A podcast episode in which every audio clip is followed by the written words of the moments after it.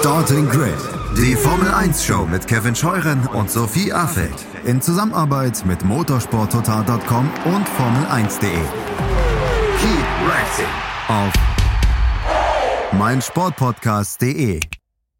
Einen schönen guten Tag und herzlich willkommen zu Starting Grid, dem Formel 1 Podcast auf meinsportpodcast.de. Fail oder geil? Wie war jetzt eigentlich unsere Las Vegas Experience? Und dazu begrüße ich ganz herzlich den Chefredakteur von motorsporttotal.com, Formel1.de und de.motorsport.com, Christian Nimmervoll. Hi. Hallo Kevin. Ja, ich bin Kevin Scheuren und wir sitzen hier gemütlich. Das könnt ihr sehen, wenn ihr auf dem YouTube-Kanal von Formel1.de diesen Podcast schaut, auf der Terrasse des Tuscany Suites und Casino, unserem Hotel bei einem Bierchen und Weinchen. Wir haben jetzt bei uns äh, Sonntagabend. Bei euch in Deutschland ist jetzt gleich Montagmorgen. Und wir dachten uns, wir setzen uns mal zusammen und sprechen so ein bisschen über unsere Woche. Wir haben ja in den Livestreams, Christian, jetzt ausführlich auch über den Sport geredet, aber natürlich ist die Erfahrung für uns, hier zu sein in Las Vegas, auch eine ganz besondere. Ich war noch nie hier, du ja auch nicht. Ähm, ja, wie hat es dir gefallen? Ja, es war ein, Wochenende voller Eindrücke, das muss man wirklich so sagen. Ähm, genau so, wie man sich Vegas ein bisschen auch vorstellt, oder? Grei, äh, grell, grell, grell, schrill, laut, ähm, ein bisschen verrückt. Äh, wir waren ja auch im, im Paddock, wo es im Paddock eine Hochzeitskapelle gibt, in der Jacques Villeneuve geheiratet hat. Und wir ja auch. Casino. Wir ja auch, ja. Nochmal der Hinweis, Mama, es ist nicht echt. Man kann gefragt, aber da echt heiraten, ja. Also nur gefragt, bei uns war es nicht echt. Welchen, welchen Namen jetzt wir annehmen würden. Dann habe ich dann, äh, habe ich dann Kollegen Olivier Zwartjes von Sky gesagt, wir sind modern, wir haben beide unsere Namen behalten. Ja, genau, so müssen wir es auch machen. Das ist eine Diskussion, die habe ich auch immer mit meiner Freundin, sollten wir mal heiraten, was machen wir dann? Habe ich gesagt, ich würde auch gerne nicht mehr voll loswerden, ich sag's wie es ist. echt jetzt? Aber ja, nee, ich bin da nicht, nicht scharf drauf, aber den Namen kennen halt viele Leute inzwischen, stimmt, deswegen muss ich dabei bleiben. Das stimmt.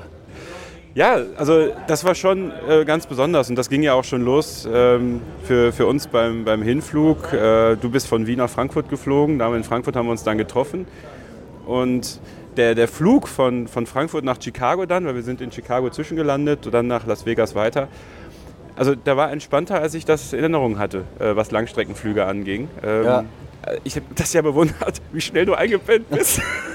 Sowieso, ich muss wirklich mal sagen, also keiner, also ich schlafe ja eigentlich schon schnell ein. Aber ich kenne niemanden, der so schnell einschläft wie du. Echt? Also das ist krass. Dabei bin ich da gar nicht so gut, aber stimmt, sobald ich in ein Flugzeug steige, geht das relativ schnell. Ja. Er sagt zu mir so, ja, Kevin, ich knicke jetzt weg. Und dann knickt er wirklich weg. Und das ging ruckzuck. und dann höre ich es dann neben mir so sonor schnarchen. Ähm, das ist auch das Motto des Wochenendes ähm, nee, aber der Flug verging äh, wie im Flug und dann hatten wir unser erstes Highlight in Chicago, Sandwich. Also muss man wirklich sagen, viel Geld bezahlt, keine Qualität bekommen. Ja, Wahnsinn. Also so diese, ihr kennt doch sicher diese Supermarkt-Sandwiches, diese, diese billigen Dinger, ja, die ganz weich sind und irgendwie, also in diesen Plastikdreiecken. Ähm, also die sind Premium dagegen. Das muss man wirklich sagen. Also ich, hab, ich, ich werfe echt ungern Essen weg, wie man auch sieht. Ähm, aber dieses Chicken Caesar Sandwich in Chicago, es war eine einzige Katastrophe. ich habe die Hälfte weggeschmissen davon. Das stimmt, das stimmt. Um, um 17 Dollar oder so, glaube ich. Ja, es ist wirklich teuer. Also das muss man wirklich sagen, teuer ist es hier. Also ja. ähm, du kannst nicht nur im Casino arm werden. Noch ist mir das nicht passiert, denn ich werde erst nach dieser Aufzeichnung äh, die Kohle, die Mutti ja. mir gegeben hat, im Casino verzocken. aber ähm, bis dahin kannst du für Essen und Trinken auch schon arm werden. Ja. Also das ist so ein, also wenn ihr nach Las Vegas kommt, plant da auf jeden Fall auch jede Menge Geld mit ein, weil nicht nur das Casino ist teuer, sondern auch eben das Essen und Trinken. Dann sind wir weitergeflogen von Chicago nach Las Vegas, äh, nächtens, was dann ganz cool war beim Anflug auf Las Vegas, wenn man ja. dann, ja, diese Stadt, und das muss man ja wirklich sagen, die Stadt ist, wenn du im Hellen hier durchläufst und ich habe einige Mittagsspaziergänge gemacht, weil ich erstens nicht schlafen konnte wirklich und zweitens dann dachte, okay, wenn ich schon mal wach bin, dann kann ich auch rumlaufen. Also ich glaube, ich habe so viele Gehkilometer gemacht wie in Deutschland schon lange nicht mehr. Ja. Ähm, die ist Übrigens, wenn du sagst, ich konnte nicht schlafen, dann müssen wir vielleicht dazu sagen. Das hatte nichts mit deinem Schnarchen das, zu tun. Nein, nein, ja, das meine ich das gar nicht. Aber bei uns war es ja so, dass eigentlich die perfekte äh, Wachwert-Arbeitsbeginnzeit, ja. ja. wie es bei einem normalen Europa Grand Prix jetzt sieben oder so am Morgen wäre, ist halt hier dann um 6 Uhr am Abend, weil einfach alles so in die Nacht reingeschoben ist. Ja. Das heißt, tagsüber, also ich habe nicht viel Tageslicht gesehen, anders als du. Ja, genau. Ich habe ein bisschen mehr Tageslicht gesehen und es war dann so, dass die Stadt, wenn, wenn du jetzt im, im Hellen da durchläufst, es ist natürlich trotzdem krass, also jetzt am Strip und so, wenn du diese hohen Gebäude hast, diese Casinos, Venetian, Palazzo, äh, Caesars Palace und, und sowas, Treasure Island, das ist dann trotzdem imposant. Aber das Ganze kommt natürlich erst so wirklich ans Leben, wenn ja. du dann im Dunkeln da bist. Und ich hatte das Glück, dass ich ja äh, diese VIP-Experience machen durfte, beziehungsweise äh, die Einladung, der Einladung gefolgt bin, sich doch mal diese VIP-Loge am Bellagio anzusehen.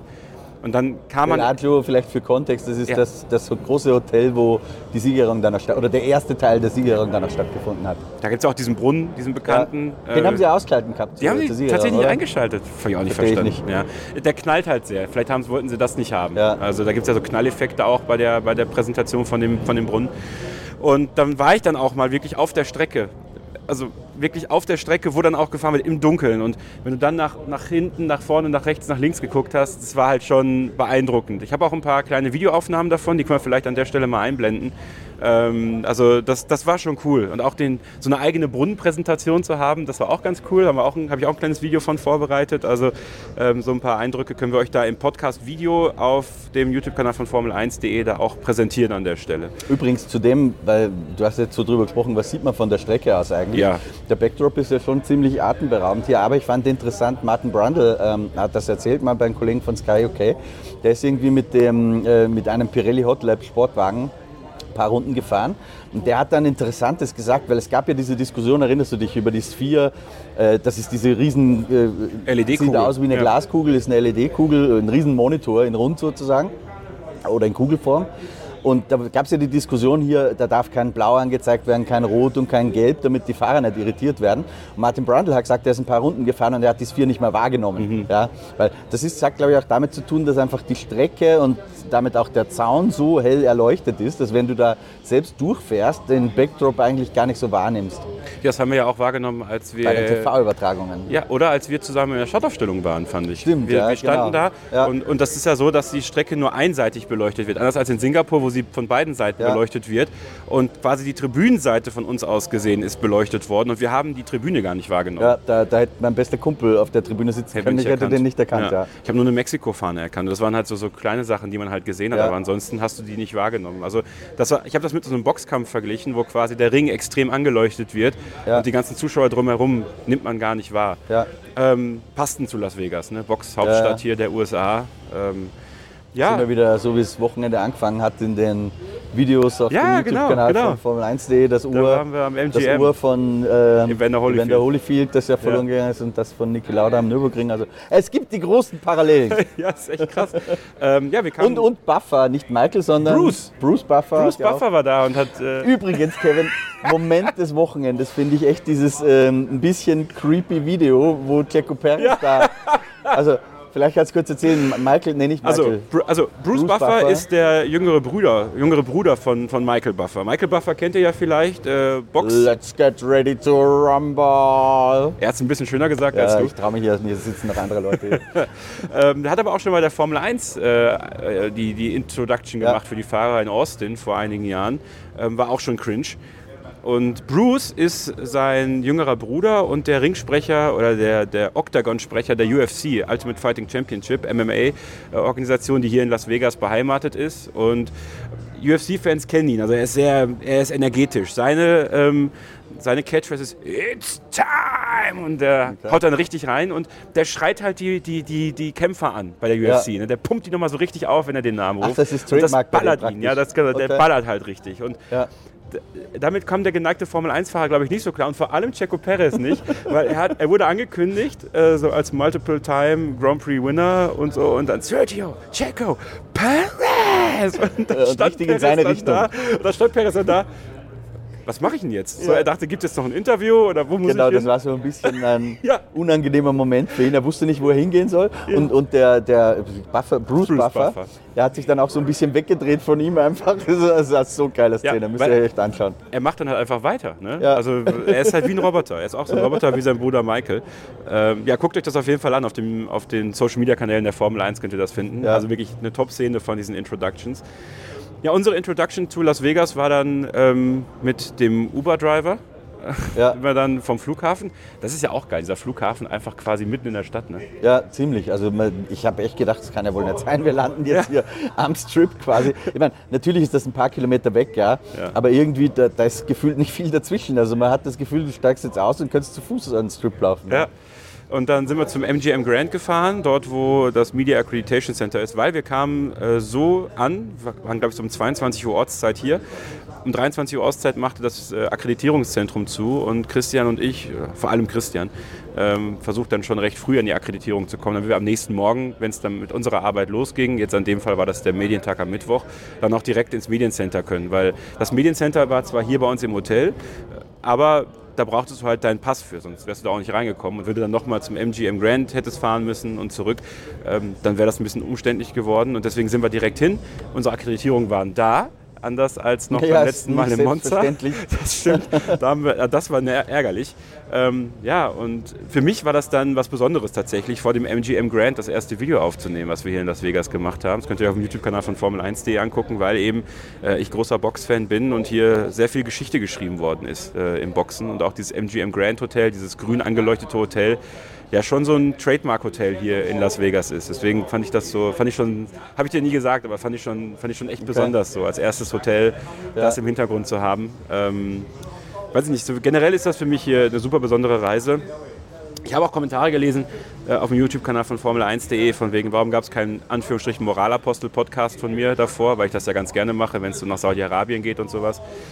Der Kritik muss ich mich äh, stellen tatsächlich, weil natürlich äh, wäre es so, dass ich in Richtung USA auch genug Kritik äußern könnte, was Menschenrechte angeht. Ähm, ja, nehme ich an. Und andererseits ist, ist das, wenn man hier dann mal da ist, wenn man hier sein kann, wenn man eben auch, auch lange Boxfan ist zum Beispiel, ist das eine besondere Stadt.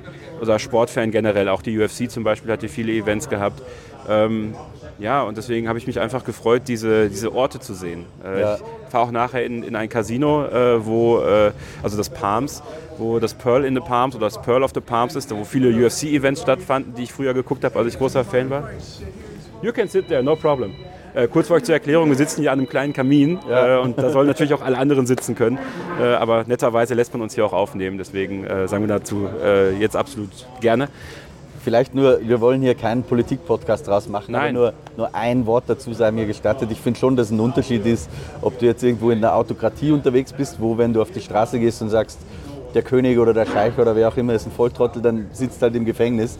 Hier kannst du ohne weiteres sagen, Joe Biden ist ein Volltrottel und es passiert dir nichts. Also deswegen ja, auch in Amerika ist nicht alles lupenrein, aber das ist schon ein entscheidender Unterschied, finde ich. Ja, ähm, ja, und das war einfach toll, dann vor diesem MGM Grand das erste, das erste Video zu machen. Und wir konnten dann nicht pennen und haben uns dann äh, hier bei uns im Hotel in den Pub gesetzt. Und das war, das war cool, Christian. Ich finde, das war einfach, äh, das, das schätze ich so an unserer Zusammenarbeit, muss ich wirklich sagen, wenn wir dann an der Strecke sind. Und, und es gibt mal Zeit, weil können wir gleich noch ein bisschen drüber sprechen. Die Arbeit ist schon sehr einnehmend im Rahmen eines Formel 1 Wochenendes, da bleibt nicht viel Zeit. Ja.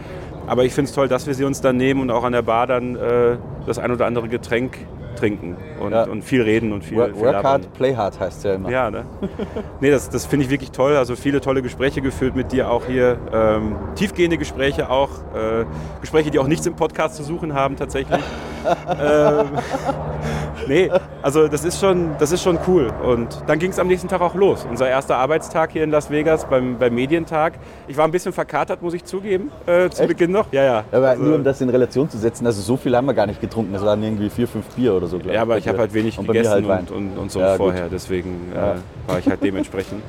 ähm, ja, und wie hast du das Arbeiten hier empfunden? Das würde mich mal interessieren, weil du hast ja jetzt schon sehr viele äh, Medienzentren und sehr viele Strecken gesehen. Kannst du mal so ein bisschen erzählen, wie, wie, du so die Arbeit für dich wahrgenommen hast? Ja, also grundsätzlich sehr, sehr angenehm, weil es hat natürlich dadurch, dass wir hier im Tuscany Hotel and Casino sind, ähm, ist der Weg einfach extrem kurz gewesen. Ja? Also wirklich von, von unserem Zimmer raus zum Arbeitsplatz im Media Center zwei Minuten ja, Fußweg. Also das ist natürlich Traum, habe ich in der Form noch nie gehabt. Ähm, zwei kleine Schattenseiten gibt. Ähm, die eine ist, das Media Center ist sehr weit weg vom Paddock. Ja. Ähm, also man geht da echt zehn Minuten, wenn du wirklich ans andere Ende des Paddock musst, eher noch mehr. Ähm, und dadurch, also nicht, dass uns das schaden würde, ja, man, man sieht es auch, wenn man einen Podcast klaut, das ist grundsätzlich ja nicht schlimm. Das Problem ist nur, äh, du gehst ja als Journalist in so einem äh, Wochenende wirklich ein paar Mal hin und her, ja. Ähm, und dann verlierst halt locker mal eineinhalb Stunden netto Arbeitszeit nur für Gehen und das ist nicht gut. Hat die Fans nicht zu interessieren, ist unser Problem grundsätzlich, aber das ist aus meiner Sicht des Medienschaffenden nicht ideal. Nee, aber hat das hat ja auch andere Gründe, weil ich finde, das kann man schon erklären, weil ähm, es kann ja durchaus mal sowas wie eine Breaking News geben. Es kann äh, so, so, spontane ja. Entwicklungen geben, wo du direkt, weil das ist ja das Gute, wenn du hier bist an der Strecke, da musst du niemanden anrufen, da kannst du einfach hingehen ja, und direkt das Gespräch suchen. Und da geht es ja schon manchmal um jede Minute, äh, weil das, das ist dann schon nervig für dich, glaube ich. Ja, also, diese Fälle kommen jetzt eher selten vor, ehrlich gesagt, weil man hat ja immer auch noch ein Team zu Hause in der Redaktion, ja. äh, das auch schnell reagieren kann. Aber man verliert einfach Zeit. Also das nervt ein bisschen die Form hat, weil es gab von ganz vielen Kollegen, also ich war da nicht der Einzige, der, der sich da so ein bisschen beschwert hat. Ähm, die FOM, also das quasi die organisatorische Firma, die Liberty Media für die Formel 1 einsetzt, die haben auch schon signalisiert, beim Media Center überlegen wir uns vielleicht was für nächstes Jahr. Mhm. Weil das ist das, was viele Kollegen so gestört hat. Die haben ja hier um eine halbe Milliarde Dollar dieses, diese riesen Titanic mitten in die Stadt reingebaut. Man kann es nicht anders sagen. Dieses Paddock-Gebäude, das man auch im Fernsehen sicher gesehen hat. Ähm, und natürlich, und das verstehe ich auch, äh, verkauft man die Plätze, wo man auf die Strecke sieht, mit Terrassen und so weiter, erstmal an teure VIP-Gäste. Ja, weil dieses Investment muss sich ja auch lohnen. Da störe ich mich überhaupt nicht dran. Ähm, aber dass in diesem riesigen Schiff nicht auch irgendwo ein Raum von mir aus ohne Fenster, wir müssen ja gar nichts sehen davon. Wir hatten hier auch keine Fenster im, im Tuscany übrigens, Stimmt. davon mal ganz abgesehen. Ja. Ähm, dass ich da nicht Wohnraum gefunden hätte, auch das finde ich ein bisschen schade, weil da würdest du halt einfach rausgehen und wärst direkt mittendrin im Gewusel, wie es auf allen anderen Strecken der Welt übrigens auch ist, mit einer Ausnahme Baku. Ähm, da geht es halt wirklich nicht anders, aber da ist es wenigstens so, du gehst raus aus dem Paddock durchs Drehkreuz und dann steht sofort, wirklich sofort das Hilton da. Mhm. Also da gehst du nicht zehn Minuten dazwischen und da ist halt dann das Media Center drin. ähm, ansonsten ist das ganz ähnlich in Baku übrigens. Und der zweite kleine Kritikpunkt, den ich habe, ist, dass man nach wie vor teilweise bei Formel 1 Veranstaltungen, das ist nicht nur hier in Vegas so, teilweise auch woanders, nicht auf die Reihe kriegt, dass für uns Journalisten das WLAN gescheit funktioniert. Ja? Also ich musste mir dann einen Fotografenplatz mit Kabel organisieren, damit wir halbwegs vernünftig arbeiten konnten, weil das WLAN hat hier für die, die ein bisschen tech-affin sind unter euch, da ist teilweise so 2, 3 Mbit pro Sekunde Upload und Download. Ja? Ich meine, damit kannst du heutzutage nichts mehr machen. Wenn du so ein Video durchklickst, wie wir es jetzt machen, da bist du schnell mal bei 2 Gigabyte, du, da brauchst du einen halben Tag dafür. Also, ja. so. Aber ja. ansonsten ähm, sehr cool. Das Media Center auch, um das auch mal positiv zu erwähnen, ähm, sehr, sehr gut gemanagt. Da hat sich Alexandra Schieren drum gekümmert, äh, eine ehemalige FIA Head of Communications. Ähm, habe mich auch gefreut, dass ich mich beschwert habe und dann höre ich so eine deutsche Stimme aus dem Eck, die da sagt, ach Christian, so hier, ach Alexandra, ja, hier das und das und das. Da hat sich dann auch direkt drum, drum gekümmert, also sehr gut gemanagt und ähm, sehr groß, geräumig, die Arbeitsplätze perfekt, tiptop hergerichtet ähm, und gab auch tatsächlich gutes Essen und gutes so, Catering, muss man auch ja. mal loben. Ja. Also das, das hat alles gesessen. Und vor allem, ähm, was ich gut fand, war auch ähm, breit gefächertes Catering. Ja. Weil das hast du auch nicht immer ja. äh, an der Strecke tatsächlich. Immer nicht an Ungarn mit diesen Brötchen. Ähm, diesen trockenen Brötchen, die wir da bekommen ja. haben. Da war das es, es gibt nichts Geileres als die legendären trockenen Schnitzelsemmeln in Budapest. Ich frage mich immer, es gibt doch so diese Initiativen, wo die Bäcker einer, einer Großstadt irgendwie ihr Brot wegschmeißen und dann an die Tafel oder so verteilen. Ich glaube, dass die das da immer herhaben. ja, und die Schnitzel auch abgelaufene vom Metzger. Aber wollen wir mal nicht zu sehr meckern. Ja? Dass Nein, wir überhaupt Essen kriegen, ist nicht ich selbstverständlich. Bin, deswegen ich auch nichts. Deswegen meine ich, es war genau. wirklich super. Es gab immer Getränke, äh, ja, absolut, es gab ja. immer Wasser. Hier, ähm, das ist immer ganz geil. Das kann ich mal in die Kamera halten. Ich habe immer so ein Döschen auch geklaut. Ja, da gibt es auch eine geile Geschichte äh, dazu. Liquid Death. Äh, witzigerweise, als ich am Tag vorher nochmal einkaufen war, oder am Morgen vorher, bevor es dann losging für uns, habe ich mir so eine Dose mal gekauft.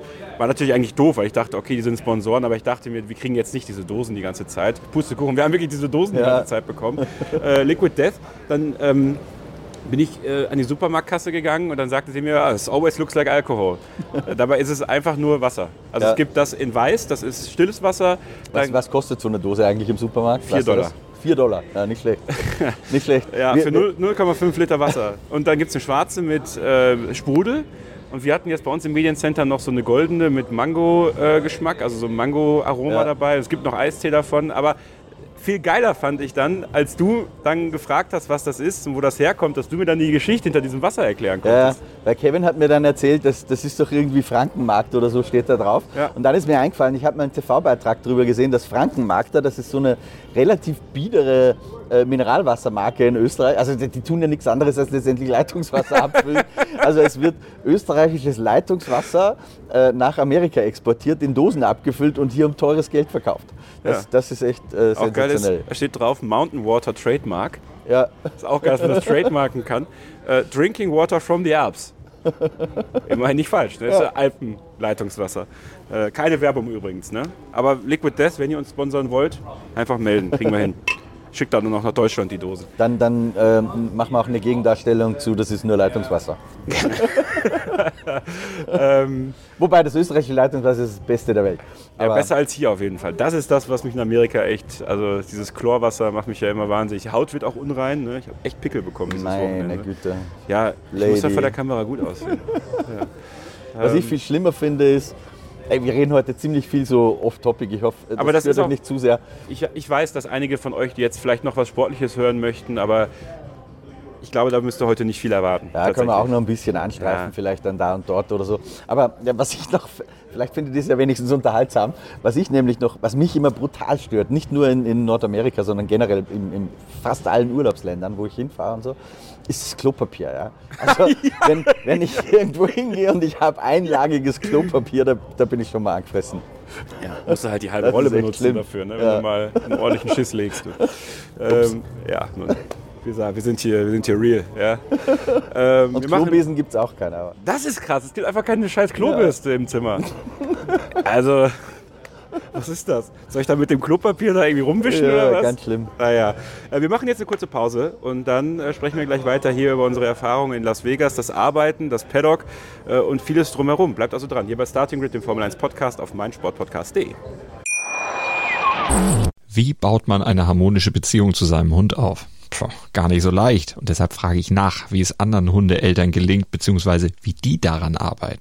Bei Iswas Dog reden wir dann drüber. Alle 14 Tage neu mit mir, Malte Asmus und unserer Expertin für eine harmonische Mensch-Hund-Beziehung, Melanie Lippisch. Iswas Dog mit Malte Asmus. Überall, wo es Podcasts gibt. Zurück bei Starting Grid, dem Formel 1 Podcast auf meinsportpodcast.de. Christian Nimmervoll und ich hier am Kamin im Tuscany Suites und Casino in Las Vegas, Nevada. Ein paar Stunden vor unserem Abflug. Es wärmt übrigens echt hier ein bisschen. Tatsächlich, es weil kalt. es ist heute ist es kalt. Also, ja, es ist kälter als die letzten Tage. Ja, ja. also da hatte die Formel 1, glaube ich, ein bisschen Glück tatsächlich, dass, ja. äh, dass es heute kälter ist als zum Beispiel gestern am Renntag. Ja. Können wir gleich nochmal Es hieß ja, achso, okay. Nee, Erzähl. Ja, es, es, hieß ja, dass Temperaturen bis 5 Grad und so, und das haben wir dann schon beim Herfliegen gesehen auf dem sehr zuverlässigen äh, iPhone-Wetter, ähm, da sind eigentlich immer mindestens 10. Und tatsächlich war es nie kalt, also ich habe nie Nein. eine Jacke angehabt, auch in der Nacht nicht. Ähm, also das ging immer, ähm, aber heute ist tatsächlich zum ersten Mal erstens sehr windig, ja. das war es auch nicht die ganzen Tage hier und, und tatsächlich frisch. Also ja. deswegen habe ich auch den Pulli Übrigens für die, die sich fragen, ich, ich bin nicht eine Sau, die den gleichen Pulli vier Tage nonstop Nein, der hat wirklich äh, vier Pullis dabei. Nee, ich habe nicht vier Pullis dabei. Doch, diese Langarm-Shirts. Ja, die, die Langarm-Shirts, da, davon habe ich unendlich viele. Aber diesen Pulli habe ich nur einmal. Ja. Aber dann ziehe ich natürlich immer nur die halbe Stunde für die Streams ja. an. Ja. James das ist doch scheißegal. ja, weil ich finde, bei Kapuzenpullis, solange die Achseln nicht stinken, geht's. ja, bester Podcast ever. Das sind die Hardcore-Informationen über die Formel 1. Du, ganz ehrlich. Also, ich glaube, äh, man kann es uns nachsehen, dass heute ein bisschen, alles ein bisschen anders ist. Ja, wir haben übrigens auch gesagt, ganz bewusst, dass wir heute mal nicht nur über den Sport reden, weil das machen wir eh an jedem Tag quasi auf dem YouTube-Kanal von Formel1.de. Ja. Heute drehen wir mal so ein bisschen und nehmen euch mit, wie das so ist hier in Vegas. Genau. So, dann haben wir also den Medientag gehabt und das war ähm, ja auch wieder eine interessante Erfahrung. Immer wieder schön, auch mit dir zu Interviews zu gehen. Da hatten wir eins mit Alex Albon äh, bei Williams. Das war ein cooles Gespräch, wie ich finde. Kurz. Äh, kurz, aber ertragreicher, als ich dachte. Gut. Die letzte Frage ist nicht mehr untergekommen, vorab, aber ja, das passiert. Das halt. muss man dazu sagen. Ich bin heute inzwischen, meistens vergeben die Teams ja irgendwie so für diese 0815 Interviews äh, 10 Minuten Slots. Ja, das ist so üblich. Da bin ich inzwischen völlig davon abgekommen, das mache ich eigentlich gar nicht mehr.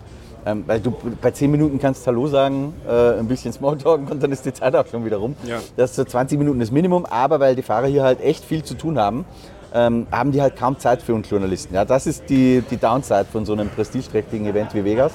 Deswegen nur 10 Minuten mit Alex Elbern.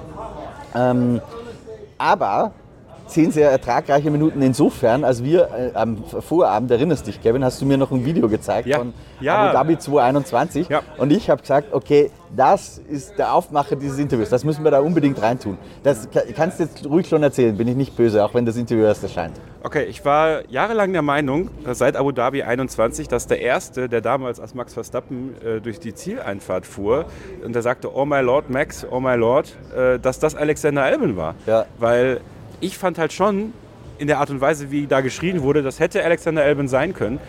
In der Redaktion waren die meisten schon immer der Meinung, dass es nicht Alex Albon war. Äh, und du auch. Äh, als du es gehört hast, sagtest du, es könnte Alex Albon sein, aber ich glaube nicht. Also bis du mir das gesagt hast, weil so genau habe ich mir das noch nie angehört. Ich meine, ich habe das schon im Kopf gehabt. Aber war ich eigentlich immer der Meinung, das war Christian Horner. Ja. So, dann hast du gesagt, da gibt es ja diesen Mythos, dass Alex Elbern das gesagt hat. Vielleicht habe ich mir das nochmal angehört. Du hast mir das rausgesucht. Und sage ich so, hm, der Horner ist das tatsächlich nicht. Ähm, und vielleicht ist es wirklich Alex Elbern, weil die, die Stimme klang jetzt nicht so, weil davor, bevor ich, da habe ich gesagt, da wette ich ein Tausender, dass das nicht Ja. Elbern sein kann. Ähm, und das ist auch total unlogisch, weil Alex Elbern hat ja keine Intercom-Line ins, ins Cockpit rein. Ja? Ja. Von daher ergab das überhaupt gar keinen Sinn. Aber jedenfalls haben wir dann gesagt, bei diesem Interview klären wir das auf und wir haben es aufgeklärt. Wir haben es aufgeklärt und es war nicht Alexander Albon, es war Giampiero Lambiase. Genau, was ja auch naheliegend ist. Ja. Aber äh, ich fand, ich, also er hat gut reagiert. Ich glaube, er fand die Frage wirklich witzig. Ja. Er fand die Frage wirklich witzig und äh, jetzt habe ich dieses Mysterium für mich auch einfach aufklären können und für euch da draußen auch. Ja, was Finde ich übrigens ein bisschen schade, diese Bemerkung sei mir noch gestattet. Ja. Ähm, weil mit Williams, das war ein Hin und Her. Wir hatten Alex Elbern schon mal angefragt für Monza. Ja. Ähm, dann ist es heutzutage teilweise üblich, dass man den äh, Press Officers der Teams sagt, wenn man ein Interview macht, okay, über das und das und das Thema wollen wir sprechen. Das ist fein, damit habe ich gar kein Problem. Ähm, und ich habe halt gesagt, ja, wir würden noch gern so ein bisschen reden, quasi über den Übergang von diesem äh, auch medial geprügelten Alex Elbern bei Red Bull zu Williams. So, und dann hat man damals in Monza uns gesagt, das Interview wollen wir nicht machen, es soll nur um Williams gehen, Red Bull haben wir kein Interesse dran. Dann haben wir in Monza gesagt, nein, danke. Dann haben wir diesen bereits fixierten Termin wieder abgesagt. Und ich habe dann gesagt, okay, hier in Vegas probieren wir es nochmal. Ähm, Wir versuchen einen Fokus auf Williams zu finden, äh, aber wir können natürlich Red Bull nicht ganz ausblenden. So, das ist, glaube ich, auch ganz gut gelungen. Das ist ein schönes Interview geworden, äh, nur zehn Minuten. Äh, Wir wollten dann noch eine letzte Frage stellen, die wäre auch sehr wichtig gewesen. Da haben wir dann auch gesagt, nö, geht nicht mehr. Nachher stand dann äh, sowohl die Pressesprecherin als auch Alex Elbern erstmal ein bisschen vor der Tür rum. Also es war nicht so, dass man die Zeit nicht mehr gehabt hätte. Das finde ich halt dann ärgerlich, ja. Weil wenn man sein Team, gerade wenn man ein kleines Team ist wie Williams, äh, in der Öffentlichkeit auch schön präsentiert haben möchte, ähm, dann muss ich halt auch ein bisschen kooperativ sein. Aber schwamm drüber. Genau. Ähm, so, jetzt habe ich meinem Ärger Luft gemacht. das Video Freunde Interview, mit der Williams Presseabteilung werde ich eh nicht mehr. das Interview gibt es dann irgendwann nach der Saison auf Formel1.de.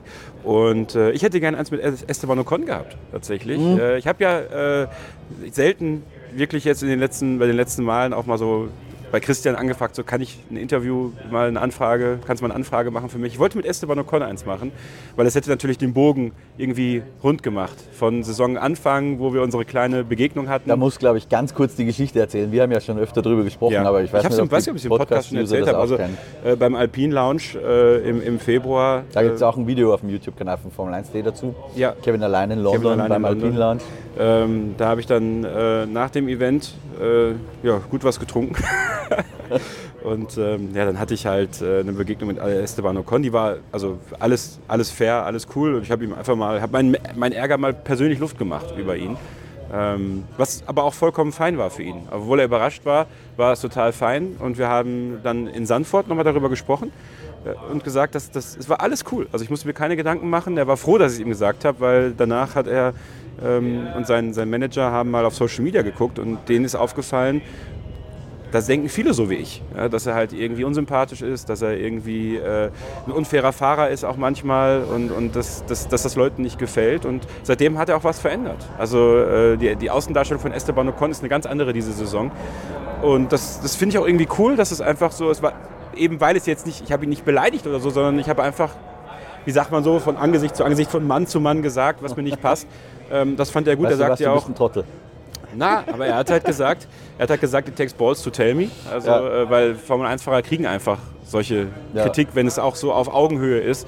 Äh, nicht, nicht so wirklich genannt, glaube ich. Und äh, dann haben wir in Sandford kurz gesprochen. Ich hätte gerne quasi so ein, so ein Rundum-Interview gemacht, äh, weil ja auch die Saison von Alpine eine sehr schwierige war, muss man sagen. Äh, hatte dann einen interessanten äh, eine Möglichkeit, weil das Interview ging nicht. Deswegen hat man uns dann eingeladen zu einem Technik-Talk mit Matt Harmon, dem Technikdirektor. Ersatzweise quasi vielleicht auch noch kurz erklärt, weil ich glaube, die für uns teilweise selbstverständlich, aber ich glaube, ja. die Leute, die halt nicht mit Journalismus zu tun haben, verstehen das teilweise auch nicht so. Die Fahrer hatten hier halt wirklich sehr, sehr viel zu tun, ja. Und gerade Alpine, die haben ja auch irgendwie so einen Pop-Up-Store, Pop ja. aufgemacht. Den ich nie so. gefunden habe. Ich bin dreimal ins Venetian gelaufen, ich habe diesen Pop-Up-Store nie gefunden. Okay. Ja. Aber die Klamotten waren eh schnell ausverkauft. Aber sahen cool aus. Also die, waren, die haben halt wirklich viel zu tun gehabt, deswegen hat man dann gesagt, okay, mit Esteban Ocon, wir haben hier einfach keinen Interviewslot mehr für euch. Ja. Ähm, aber was wir euch stattdessen anbieten können, ist, dass wir mit Hamann, den technischen Direktor, da gibt es so eine Runde mit Select Media, nennt man das immer, also nicht, da kann nicht jeder Journalist hingehen, sondern nur auf Einladung und da, da bist du dann hingegangen. Ja, und das war sehr interessant, äh, ja, zu sehen, wie äh, desillusioniert man dann ist bei Alpine dann doch. Also über diese Saison wird, glaube ich, noch zu sprechen sein äh, bei diesem Team. Das machen wir dann am Ende der Saison noch in unserem Saisonrückblick. Ähm, Alpine mit Sicherheit wahrscheinlich die größte Enttäuschung der Saison, muss man sagen. Von den, Eine der Enttäuschungen. Von, den, ja. von dem, was man sich vorgenommen hat, ja. bis zu dem, wo es dann hinten dann gelandet ist. Ich, ich habe mich da eh beim Launch in, in, London schon gewundert, Kevin, dass du zurückkamst und mir so erzählt hast, was die alles ja. gesagt haben. Ähm, naja. Hätten auch die Alarmglocken bei mir schrillen müssen, glaube ich. Ja, da habe ich schon gesagt, boah, so hier vielleicht Dritter werden in der WM, aber auf ja. jeden Fall regelmäßig aufs Podium. Da habe ich schon gesagt, hm, sounds ambitious. Ja. Hat nicht ganz so geklappt, äh, aber dann hat eigentlich alles relativ äh, gut geklappt hier bei uns. Naja, bis auf den Trainingstag dann. Ne? Also da ja. war dann das erste große Thema hier natürlich, dass nach neun Minuten das erste freie Training abgebrochen werden musste aufgrund der Asphaltprobleme. Christian hat ja diese Langarm-Shirts äh, dabei äh, von der Formel 1 und hinten drauf steht Tear up the track. Also nie war ein Slogan auf einem T-Shirt besser gewählt als das. Ähm, ja, das hat natürlich für, für Verwirrung gesorgt. Das hat für, also nicht für, das T-Shirt. Nicht das T-Shirt, aber die Situation selbst. Die Situation selbst ähm, natürlich auch irgendwie bei uns Medienschaffende, ne? weil, weil ja nicht ganz klar war, wie geht es jetzt weiter. Ja. Ähm, und noch viel ärgerlicher war es natürlich für die Zuschauer an der Strecke, muss man sagen. Also ja. da habe ich auch sehr mitgefühlt tatsächlich, weil es hat so ein bisschen Vibes gehabt wie Spa vor einigen Jahren, als die Leute im Regen sitzen gelassen worden sind und keiner wusste, wie es weitergeht und dann ja. wurde abgebrochen. Ähm, und so ähnlich war es auch hier, nur dass es nicht geregnet hat. Witzigerweise am Mittwoch, also am Medientag hat es abends geschüttet ein bisschen. Äh, bin ich auch ein bisschen nass geworden tatsächlich. Ja. Und ab dem Trainingstag am Donnerstag lief dann alles hier trocken ab. Und ich fand äh, nach wie vor, ich finde diese Kommunikation immer noch sehr irritierend auf den Tribünen, weil äh, wir haben ja den Streckenfunk auch, also den, den, den, die äh, Streckenmoderation auch gehört. Und da sagten sie, bleibt sitzen, bleibt hier, trinkt Bier, habt Spaß, tanzt ein bisschen und, und dann geht es hier gleich weiter. Und dann wurde es immer weiter nach hinten verschoben, mittlerweile dann auf 2 Uhr nachts Ortszeit. Vielleicht für euch zur Erklärung nochmal, diese Strecke hier in Las Vegas, die wird über Tag befahren. Also da fährt über Tag der ganz normale Verkehr drüber und dann wird um 5 Uhr zack, zugemacht. Dann wird nur noch eine Lane offen gehalten, damit die Leute, die noch im Areal sind, äh, rausfahren können aus der Stadt, nicht mehr rein. Und das war ganz interessant, das am Sonntag für mich zu beobachten, weil da war ich dann noch etwas später unterwegs und habe dann ähm, gesehen, äh, am Samstag, Entschuldigung, also am Renntag, ähm, wie hektisch da gearbeitet wurde. Also gerade an der Ein- und Ausfahrt Las Vegas raus und dann rein. Und wie viel Polizei da eigentlich stand, um das zu gewährleisten, dass das auch funktioniert. Und diese Strecke wird dann um 5 Uhr nachmittags zugemacht, wird aber um 5 Uhr morgens pünktlich, nee, um 4 Uhr morgens, um 4 Uhr morgens wieder aufgemacht natürlich, damit der Berufsverkehr und damit der normale Verkehr wieder durchfließen kann. So, das freie Training musste dann verschoben werden, nicht nur auf 2 Uhr, sondern auf 2.15 Uhr und dann auf 2.30 Uhr. Man hat sich entschieden, 90 Minuten zu machen. Und dann hat man sich um 1.30 Uhr entschieden, da das schon sehr spät wird. Naja, und die Mitarbeitenden hier an der Strecke, in der Hospitality und so, nur ein, ein fixes Arbeitszeitkonto haben, was nicht überschritten werden darf, dass man die nach Hause schicken muss, dass man die Securities nach Hause schicken muss und dass man die Zuschauer vor allem nach Hause schicken muss, weil keine Mitarbeiter vor Ort sind und man gesagt hat, um der Sicherheitswillen, weil wenn dann der Verkehr wieder aufgemacht wird, um 4 Uhr dann, wo es dann ja. abbeendet worden ist, dass man dann bitte gehen soll. Und ähm, wie gesagt, ich bin dann herausgegangen auf deine Idee hin, äh, das, das, möchte ich auch sagen, um noch ein paar Stimmen einzusammeln für unser äh, Video nach dem, nach dem Trainingstag Ja, und Melody wird mir nicht, nicht aus dem Kopf gehen. ja, ähm, ja. Also das war wirklich ein großartiges Interview mit ihr, weil sie sich einfach sehr ehrlich Luft gemacht hat. Ähm, und, und richtig sauer war. Und ich glaube, jetzt nachdem dann rausgekommen ist, dass die ganzen Leute mit Tagestickets nur einen Voucher bekommen über 200 Dollar für den Formel 1 Fanshop, ich glaube, da werden noch einige mehr äh, ein bisschen pissig sein. Und ja. ja. mit der Sammelklage, die jetzt ansteht, ja. äh, könnte das auch noch ein teures Nachspiel haben. Ja, also auf die Sammelklage bin ich gespannt, weil die war auch nicht so professionell zusammengeschrieben. Ich habe mir den, den Read angesehen, also die Klageschrift. Ich glaube, da ist man nicht so besorgt bei der Formel 1. Aber, ähm, Aber der Fakt, dass es eben ja, ja. direkt beim Auftakt in Las Vegas eine Sammelklage gibt, ja, ja, natürlich. Geil. Sieht nicht gut aus, ja. Also, vielleicht zwei Dinge. Das erste, die Kommunikation, weil natürlich aus der Fansicht, wenn du da sitzt und du wirst erstmal hingehalten, da wirkt es ja fast so, als hätte man die noch an der Strecke halten wollen, damit sie noch teures äh, Bier kaufen und keine Ahnung, da ein bisschen Geld lassen. Und dann schickt man sie aber heim, bevor es eigentlich losgeht. Ja. Ähm, dafür habe ich ein bisschen Verständnis, weil ich weiß, das ist total unglücklich. Aber ich meine, die haben ja auch eine Ausnahmesituation gehabt ja, und haben beraten, was tun wir jetzt. Und natürlich sagst du dann, jetzt halten wir die Fans erstmal hier, weil wir wollen versuchen, denen ja noch was zu bieten. Also und dann merkt man irgendwann, weil die Mitarbeiter nach Hause gehen müssen, können wir jetzt, können wir jetzt nicht mehr machen, jetzt müssen wir sie nach Hause schicken, ist todunglücklich äh, gelaufen, auch in der Außendarstellung. Ja. Aber verstehe ich bis zu dem Punkt, wo mein Verständnis dann aufhört, ähm, weil hier kenne ich natürlich kein amerikanisches Arbeitsrecht, das muss ich auch dazu sagen, aber wo mein Verständnis aufhört, wäre das jetzt zum Beispiel bei einem, äh, irgendeinem Europa Grand Prix passiert oder in, in Österreich zum Beispiel, irgendwo, wo letztendlich, weil die machen ja einen großen Teil der Orga macht Do Co. Beim, beim Catering ist eine österreichische Firma äh, oder Christoph Ammann Management und Christoph Ammann Security. Also Christoph Ammann und Markus Ammann, auch zwei Österreicher. Österreich gehört die Formel 1. Ja, das ist so. Machen wir uns nichts vor. So, und ich habe mit dem Journalistenkollegen auch gesagt, wenn das bei irgendeinem Ammann Grand Prix sozusagen passiert wäre, da hätte der, der Markus Ammann äh, einmal in den Funk reingesprochen und der gesagt, Leute, heute geht es vier Stunden länger ja. und das Thema wäre geritzt gewesen. Ja? Und dann bleiben die Leute so halt einfach hier. Ähm, also das das ist das, was mich stört, weil da muss man halt, äh, darauf hätte man sich ja irgendwie wahrscheinlich vorbereiten müssen. Gut, wer, wer ahnt, dass es so kommt, schwamm drüber, jetzt ist vorbei. Toto Wolf hat dann ja gesagt, ähm, in, der, in der Pressekonferenz nach dem ersten Training, vor dem zweiten Geistertraining, ähm, niemand mehr wird darüber morgen reden. Da gab es ja dann diesen Eklat, ja. müssen wir jetzt nicht mehr super ausführlich drüber reden, wo dann Jonathan McAvoy reingeschrien hat, ohne dass er äh, dran war mit seiner Frage eigentlich, und gesagt hat, Toto, das ist doch Bullshit, ja, alle werden drüber reden morgen. Ähm, da hat sich Toto Wolf furchtbar drüber aufgeregt.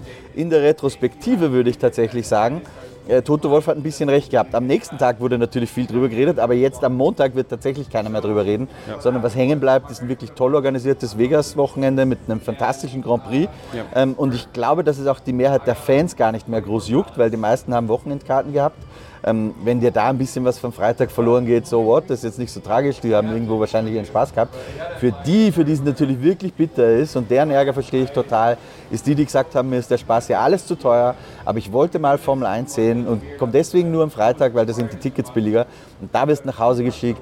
Also für die Fans muss die Formel 1 was tun und da finde ich tatsächlich, und da bin ich jetzt ganz bei dir, völlig lächerlich, dieses Refund-Angebot, das man denen gemacht hat. Weil jetzt nehmen wir zum Beispiel mal, äh, wir haben da vorhin beim Eingang mit Ellen aus San Diego gesprochen ja. auch. Ähm, oder was für andere, ich glaube, 250 Dollar fürs ja. Ticket bezahlt oder so, glaube ich. Ja. Ähm, und jetzt kriegt er für diese 250 Dollar einen, einen Refund, äh, also als Merchandising-Gutscheine, wo er sich jetzt zum Beispiel zwei solche Pullis kaufen kann. Ja? Das ist natürlich totaler Käse, weil was das völlig übersieht, ist, dass du natürlich auch einen Flug hast und Hotelkosten und so weiter. Das ist ja nicht mit diesen 250 Dollar Tickets getan. Jetzt verstehe ich auch, dass die Formel 1 nicht sagen kann, okay, wir zahlen deine ganzen Kosten, ja, das ist völlig unmöglich. Aber, Aber was man machen hätte sollen, meiner Meinung nach, und da, da wäre der Formel 1 kein Zacken aus der Krone gefallen, wenn das mal eine Million oder so gekostet hätte, dass man einfach gesagt hätte, wisst was, ihr kriegt einen Refund in Cash, für den Ticketwert, den ihr bezahlt habt, 250 Dollar in Ellens Fall. Und obendrauf legen wir nochmal 250 Euro Merch-Gutscheine. Weil ich glaube, was dann passiert wäre, ja, dass ja, Ellen aus San Diego mit seiner Freundin nach Hause fährt und sagt, geil, wir haben wenigstens das Geld zurückbekommen, jetzt kaufen wir uns noch ein T-Shirt und nächstes Jahr kommen wir wieder. Ja so bin ich mir nicht sicher, ob diese Leute wiederkommen. Ja, Melody zum Beispiel und ihr Mann, äh, die kommen nicht mehr wieder. Ja. Und ich glaube, das war halt vor allem für die Locals sehr enttäuschend, weil das Feedback muss man wirklich, glaube ich, annehmen bei der Formel 1. Und man hat es auch ein bisschen ignoriert, finde ich. Und mir war das ganz wichtig, bei jeder Möglichkeit, die ich hatte, wenn ich mit Leuten in Kontakt gekommen bin, ob das im Einkaufszentrum war, äh, bei, bei Lyft-Rides oder also bei, bei Ridesharing-Rides äh, oder halt mal, weiß ich nicht, beim Essen oder so, so viel wie möglich rauszubekommen, wie dann wirklich die Stimmung hier war. Weil man hat so viel gelesen davon, wie unzufrieden die Leute darüber waren, dass diese, dieser Grand Prix hier gemacht worden ist, die hier wohnen, die hier leben, die hier arbeiten vor allem. Und die Unzufriedenheit war zu spüren. Äh, jetzt habe ich wahrscheinlich die drei, vier erwischt, die wirklich nicht davon überzeugt waren, was hier passiert ist. Aber nichtsdestotrotz sind es halt direkt vier Stimmen gewesen, die mir gesagt haben, dass sie angepisst davon sind. Ich glaube, ich habe ja eine Stimme, die nicht angepisst war. Ich Ja. glaube, das Verhältnis Ist wahrscheinlich- 20 zu 80 Prozent, zu einem Viertel, drei Viertel, passt wahrscheinlich gar nicht so schlecht. Ja, und die sagten halt, es ist super unglücklich gelaufen. Erstens gab es nie richtige Kommunikation äh, für die Locals hier. Es wurde dann einfach angefangen, am Strip zu, zu schrauben. Und ähm, was natürlich unglaublich bitter ist, ist, weil eben hier das Ridesharing-Business sehr groß ist, haben die extrem in die Röhre geguckt, weil durch die geschlossenen Straßen drumherum hatte keiner ein Ridesharing-Biss äh, benutzt und Taxis hatten hier den Vorteil dann, ne? weil Ja. Taxis durften durchfahren oder konnten besser durchfahren. Ja, weil der, das Taxi rechnet ja nach, mit Taxameter ab, Ja. quasi nach Kilometer, während du einen Lift oder einen Uber buchst du ja zu einem Fixpreis. Ja. Ja. Und egal, auch wenn der dann eine riesen Schleife fahren muss, ich meine, man regelt es dann ja meistens mit Trinkgeld, aber Genau. trotzdem ist es natürlich nicht gut. So, und ähm, die durften nicht arbeiten, konnten nicht arbeiten. Small Businesses, also kleine, kleine Händler, kleine Unternehmen, die nicht zu ihrer Arbeit kommen konnten dadurch, die lange gebraucht haben, teilweise Mitarbeitende in Hotels und Casinos, die drei Stunden gebraucht haben, äh, um halt Ja. zu ihrer Arbeit zu kommen, ähm, was vorher vielleicht eine Stunde war oder so. Ja. Und das Ding ist in Amerika, du bekommst halt, so- also ich meine, das ist in Deutschland bei den meisten Unternehmen ja auch nicht so, dass du An- und Abreise quasi bezahlt bekommst zu deiner Arbeitsstätte, ja. Aber hier ist es halt alles noch strenger geregelt. Ne? Deswegen, Ja. deswegen auch das mit dem Arbeitsrecht ist hier nicht so einfach zu sagen, du machst jetzt vier Stunden länger. Und hier gab es Ja, auch da da habe ich ehrlich gesagt keine Ahnung, aber das, das muss, man, das muss man dann halt vorher irgendwie planen. Ja. Ja. Und hier gab es auch richtig Ärger äh, vorab noch, dass äh, Hotel- und Casino-Angestellte äh, vor diesem Wochenende eine Gehaltserhöhung quasi eingestritten haben. Ist ja alles unionized. Mit einer unionized Streikdrohung, ja mit genau. einer Streikdrohung. Also es gibt alles in Gewerkschaften hier und man hat dann äh, 5 Dollar ähm, pro Stunde extra rausgehandelt, damit man gewährleisten kann. Da hat man so ein bisschen die Pistole auf die Brust gesetzt tatsächlich. Entweder ihr macht es jetzt oder wir streiken hier. Und das wäre natürlich das Oberfiasko Ja. gewesen. Ähm, ja, und, und einfach auch, ähm, das, das Ding, das Interessante war auch, wie viele Locals kommen wirklich, wie viele Leute aus Amerika kommen wirklich.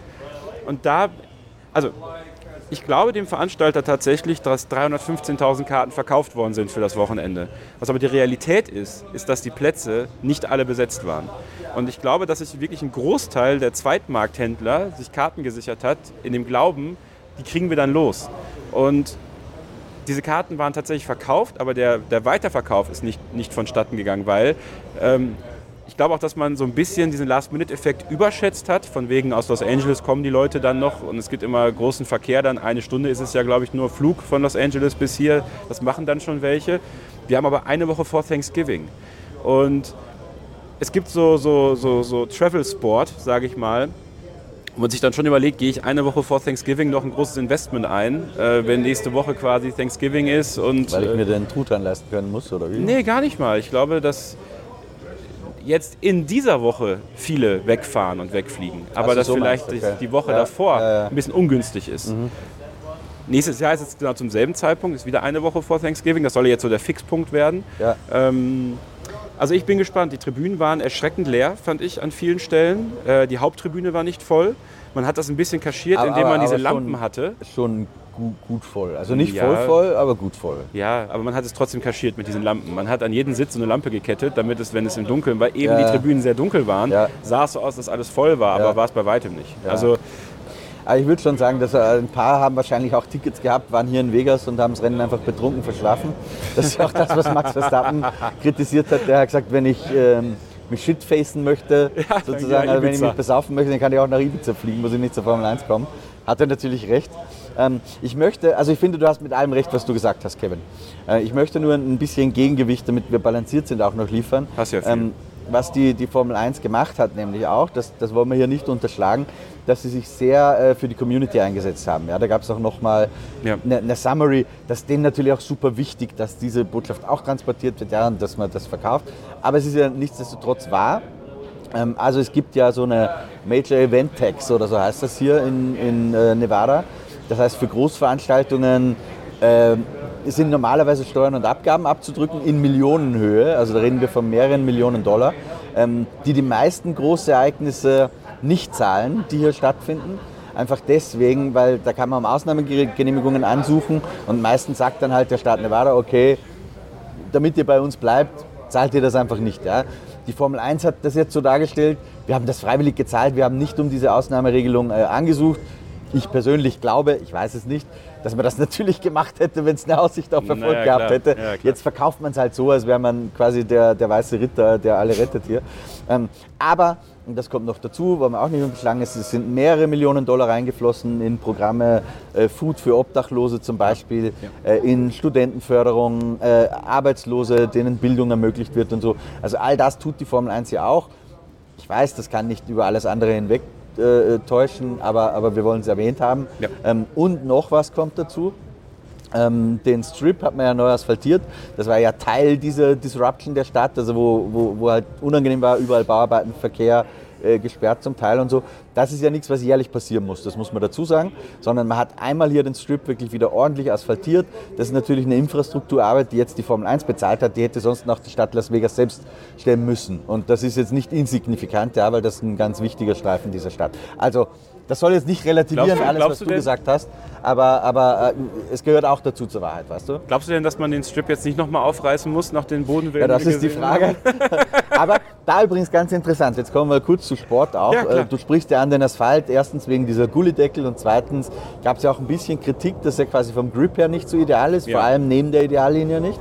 Ähm, und da haben ja einige, George Russell zum Beispiel, auch gesagt, warum machen wir nicht überall den Asphalt, den wir jetzt in Kledder haben. Den haben sie ja, Kledder war ja auch in der Kritik nach dem ersten Jahr, dann hat man den Asphalt behandelt. Ähm, und jetzt ist das der, wie Russell sagt, Goldstandard der Formel 1 Asphaltbänder sozusagen. Ähm, machen wir das doch überall. Ja? Ja. Da hat Mario Isola äh, drüber gesprochen nach dem Rennen äh, und hat gesagt, wir sollten das auf keinen Fall tun, äh, dass wir das Gleiche wie in Saudi-Arabien überall machen, weil gerade diese Vielfalt und Varianz, dass es hier mal weniger Grip hat, hier mal mehr Grip, gerade das macht ja auch die Formel 1 aus. Und ich muss sagen, im ersten Moment dachte ich, ja, George Russell hat recht, warum macht man es nicht überall so? Bei genauerem Hinschauen bin ich der Meinung von Isola, gerade diese Abwechslung, dass es hier, hier ist es halt mal so, ja, hier hat es mal weniger Grip und das ist auf eine andere Art auch eine fahrerische Herausforderung, ja. das finde ich eigentlich, eigentlich okay. Wie gesagt, das mit den Bodenwellen muss man mal in den Griff bekommen, weil die Autos sind das schon aufgesessen Thema, ja. Äh, und den heftigen Unfall von Deswegen hat ja auch, da können wir übrigens noch was korrigieren, was wir in, in einem Livestream äh, falsch dargestellt haben, so ein bisschen.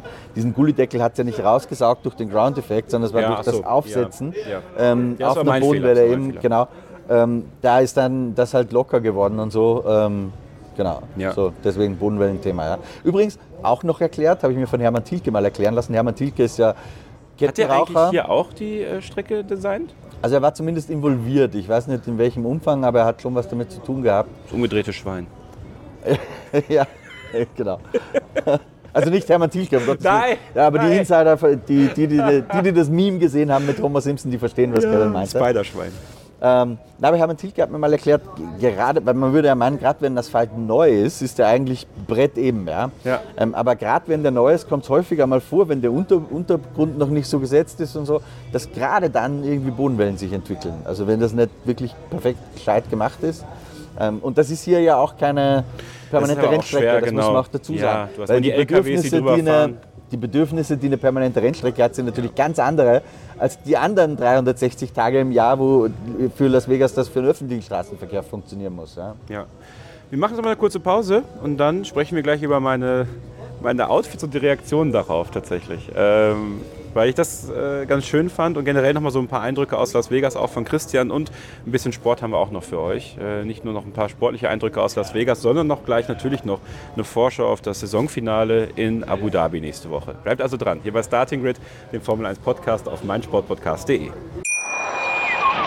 Hey, Malte Asmus von meinsportpodcast.de hier. Ab März geht's weiter mit unseren 100 Fußballlegenden. Staffel 4 bereits. Freut euch auf Zlatan Ibrahimovic, Michel Platini, Cesar Luis Minotti, Paolo Maldini, um nur mal vier zu nennen. Und bis wir mit der vierten Staffel kommen, hört doch einfach noch mal rein in die bisherigen drei Staffeln. Ronaldinho, Sepp Meyer, Gary Lineker, Lothar Matthäus und viele weitere warten da auf euch. 100 Fußballlegenden. Jetzt. Überall, wo es Podcasts gibt. Weiter geht's hier bei Starting mit dem Formel 1 Podcast auf meinsportpodcast.de mit Christian Nimmervoll und mir, Kevin Scheuren. Wenn ihr uns auf den Social Media Kanälen folgen möchtet, die wir so betreiben, dann könnt ihr das gerne machen. Christian findet ihr bei Twitter bzw. X unter mst-christian bei Instagram unter Christian-Nimmervoll und bei Facebook natürlich. Formel 1 Insight mit Christian Nimmervoll. Mich findet ihr unter Kevin-Scheuren, sowohl bei Twitter als auch bei Instagram. Und alle Kanäle von Starting Grid sind in der Episodenbeschreibung verlinkt. Und der YouTube-Kanal von Formel1.de, dort wo auch dieser Vodcast läuft, den am besten auch direkt abonnieren, auf die Glocke drücken und den Daumen hoch da lassen, wenn euch dieser Podcast, dieses Video heute gefällt, hier am Kamin. Genau. Im Tuscany. Super, für uns ist es echt auch jetzt nochmal so das Wochenende Revue passieren ja, lassen, Kevin, oder? Das, war schön, schon ganz cool. Schön. Wichtiger Disclaimer möchte ich an der Stelle mal einbringen. Also wir sind total gegen Alkohol, aber es gab hier kein Wasser mehr zu trinken, deswegen haben Nein. wir uns ein Gläschen Wein und ein Bier genau. gegönnt. Ähm, und ich habe auch gemerkt, ein paar Kommentare, wir haben ja eins unserer Videos im Casino gemacht. Ja. Ähm, warum stimmt. waren die eigentlich nicht vor Casinospielen mehr? Und so, lass mich das auch mal sagen. Ja? Da, da brauche ich nur erzählen, was passiert ist bei uns. Äh, du hast einen 20er mitgehabt. Ja. Für das ein und nach dem Video waren draußen nur noch 5 oder 6 Dollar geworden. Na, ich habe den, hab den letzten Fünfer doch verdoppelt an der Roulette-Maschine. Okay, das ist nicht die Message, die wir senden wollten, aber. Ach so. Casino. das ist die Message. Kein Glücksspiel. Kein Glücksspiel. Glücksspiel Kein Glücksspiel. Glücksspiel, Glücksspiel kann ist, süchtig machen. Ist schlecht und kann süchtig machen. Ja. Genau. Aber, Aber what happens in jetzt Vegas? mal ernst, ernsthaft gesprochen, wir wollen jetzt auch nicht ein Riesending machen. Ja, es ist, die meisten von euch sind vernünftig genug, so, äh, dass sie jetzt nicht ins Casino laufen und da ihr, ihr, ganzes Erspartes irgendwie verspielen. Nein, das solltet ihr auch nicht machen und äh, das mache ich ja auch nicht. Also wie gesagt, ich habe mir da ein klares Limit gesetzt. Ja, äh, ich glaube, es ist ganz wichtig, dass man sagt, wenn man ins Casino geht zum Beispiel, okay, ich habe hier ein bisschen Spielgeld, das ist mir klar, genau. das kann weg sein genau. und das ist dann auch gut und genauso ist es beim Alkohol auch, wenn man so ein Gläschen trinkt. Ich glaube, ich hole mir dann noch eins. das ist auch eine Grenze dann irgendwo da, ja. weil Alkohol ist schlecht, Zigaretten sind schlecht und so. Trotzdem sollten wir auch einfach mal leben können. Und wo kannst das macht du, halt auch Spaß. Wo kannst du es halt leben, wenn nicht hier in Vegas? Also das muss ich ich den ganzen sagen. Disclaimer mit einem Satz wieder zerschossen. Aber ich denke, ihr wisst, was gemeint war. Die Intention war die richtige. Ja. Ähm, also Las Vegas ist halt besonders, weil Schlaf ist hier wirklich äh, Mangelware ähm, und man kann die Zeit echt gut äh, draußen verbringen. Also äh, in den verschiedenen Casinos, die es hier gibt oder generell einfach die Stadt zu erleben. Ich glaube, das ist schon was Besonderes. Deswegen äh, war das auch wirklich was, was auf der Bucketlist war, einmal nach Las Vegas zu kommen. Es ist jetzt keine Stadt, in die ich glaube ich immer wieder kommen würde, muss ich sagen, ähm, weil es ist dann doch auch sehr laut und sehr hektisch und sehr, sehr viele Einflüsse, die so auf dich einprasseln, gerade abends, wenn du dann die ganzen Lichter hast und so. Ähm, das, das kann man, glaube ich, nur in kleinen Dosen. Ähm, und was also man auch, hier leben würde ich nicht wollen. Nee, weil ich glaube, hier leben ist auch kein Zuckerschlecken tatsächlich. Ja. Also man hat auch viel Elend gesehen, finde ich, äh, auch nahe des Strips, äh, viele Obdachlose. Also Vor Elend, im Elend, Verhältnis zu diesem äh, äh, hier Casino, viele wirklich genau, relativ genau. reiche viel Personen. Geld, viel Geld, ja, aber genau. auch wirklich viele Probleme. Ähm, ja. Die Stadt auch selber. Ähm, also das ist, ist, natürlich irgendwo auch immer die Schattenseite von sowas und es ist nicht alles Glitzer und Glamour, sowieso nicht. Ähm, und das hat dann auch, habe ich auch betroffen gemacht ein bisschen, muss ich sagen. Wenn ich dann durchgelaufen bin, gerade morgens dann, ähm, wenn du wirklich viele Obdachlose auch einfach mitten auf dem, auf dem Bürgersteig äh, liegen hast und, und, alle gehen da dran vorbei und man selber so? ist es auch so. Auch ja. hier in, in, im Stadtgebiet, also ja. nicht nur außerhalb? Nee, nee. Ähm, ja, also das, das war krass. Ähm, trotzdem war es auch ganz cool, mal weg zu sein vom Strip. Also ich bin noch mal einen Tag quasi nach Downtown Las Vegas gelaufen, dort, wo die Stadt wirklich gegründet worden ist. Ähm, und Fremont Street zum Beispiel, das war ja quasi der erste Strip, den es hier in Las Vegas gab. Ähm, das, war ein ganz, das war ganz toll, muss ich sagen, weil das hier ist ja im Grunde genommen Paradise Nevada. Also es ja. ist ja gar nicht Las Vegas hier. Das ist zwar alles im, im Großraum Las Vegas, aber das echte, echte Las Vegas ist halt Downtown Las Vegas. Da ist auch der Heart Attack Grill. Da war ich und habe mir, hab mir wirklich einen geilen Burger reingezogen. Also äh, es ist ganz geil da. Jetzt, das, das ist irgendwie so vier Lagen Fleisch und dazwischen noch ähm, Fett, ja, so ungefähr, genau. oder? Ja, ich habe die zwei Lagen genommen. Das hat mir dann okay. gereicht tatsächlich. Ähm, aber es hat auch wirklich gereicht. Da kriegt man so ein, so ein Krankenhausumhang und so. Also es ist cool gemacht so vom, vom Thema her. Ähm, das Essen war wirklich lecker. Also der Burger war wirklich gut. Und äh, Wir haben ja auch irgendwo ein Hofbräuhaus gesehen, oder? Das ja, genau. Das in jeder Großstadt. Das ist so krass. ähm, ja, und dann war ich auch im Künstlerviertel. Ähm, das war auch geil, weil super viele Graffitis, äh, viele so kleine Ausstellungen. Es gibt ein Alternative Rock und Pop-Punk oder Punk-Museum, so, so eine Hall of Fame quasi. Auch mega cool. Ähm, das, das war wirklich schön, auch so die echte Stadt Las Vegas zu sehen, sag ich mal. Und da war es auch ganz anders als hier zum Beispiel. Ich glaube, also klar, Freeman Street war schon wieder dann äh, viel Tralafitti, aber es gibt halt auch eine ganz normale Stadt hier. Und das ist dann ein guter Kontrast zu der Kunstwelt, die der Strip und so ist. Weil auch hier in diesem Hotel, ist total cool, das Hotel, aber es erinnert mich halt total an so ein Disneyland-Hotel, so ein Themenhotel. Und so ja. ist es halt hier überall in den Hotels. Es gibt immer so Themings, ja. ähm, die dann auch eingehalten werden. In, im, Im Venetian zum Beispiel, so gibt es halt innen drin so eine, so eine, so eine Gondelbahn, wo du halt, äh, wo du halt, äh, so, ist das Gondel? Nee, wie heißen die? Ähm, diese diese, diese Boote, die durch Las Vegas fahren. Ach so, die. Meine ist das Gondel? Gondelfahrten, oder? Ja, doch, Gondel. Ja, ja stimmt. Äh, machen die dann halt auch da. Und es gibt kein, es gibt halt also nirgendwo Uhren, es gibt nirgendwo Licht, es gibt, also es ist alles so, dass ja. du halt lange da bleibst und so. Was halt super cool ist, aber dann halt auch irgendwann echt anstrengend werden kann. Und ähm, je weniger ich schlafen kann, aber trotzdem bin ich müde. Also ich merke, dass ich müde bin, aber ich kann halt nicht pennen. So, das ist halt äh, deswegen trotzdem eine Reise wert. Also ich, ich würde euch empfehlen, wenn ihr es, wenn ihr es euch ermöglichen könnt, mal nach Las Vegas zu kommen. Ähm, ja, Will ich schon mal machen. Man muss auch dazu sagen, ähm, es ist jetzt nicht, äh, also es ist schon teuer. Ja? Du, wenn du Hockenheim Formel 1 fährst, ist es natürlich ja, günstiger. Gut, klar. Aber es, ist, es sprengt nicht völlig den Rahmen, wie jetzt Monaco das tun würde zum Beispiel. Weil was hier Vegas den Vorteil hat, du kannst relativ günstig Hotelzimmer bekommen. Mhm. Also wenn, wenn du sagst ein Hunderter pro Nacht, das zahlst du in europäischen Großstädten auch, äh, da findest du hier schon was. ähm, das Essen und Trinken ist wie gesagt relativ teuer, aber wenn du sagst, okay, ich gehe halt eher nicht in Restaurants, äh, sondern irgendwo in Streetfood-Buden oder äh, besorge mir aus dem Supermarkt was, dann geht das auch. Und der Flug ist auch nicht unleistbar. Bei uns hat, glaube ich, einer was 600, 700 oder so gekostet. Ja. Hin und zurück. Also ja, es ist teuer, aber ähm, man kann sich leisten, wenn man wirklich möchte. Ja. Und es, es lohnt sich schon, also ist schon cool.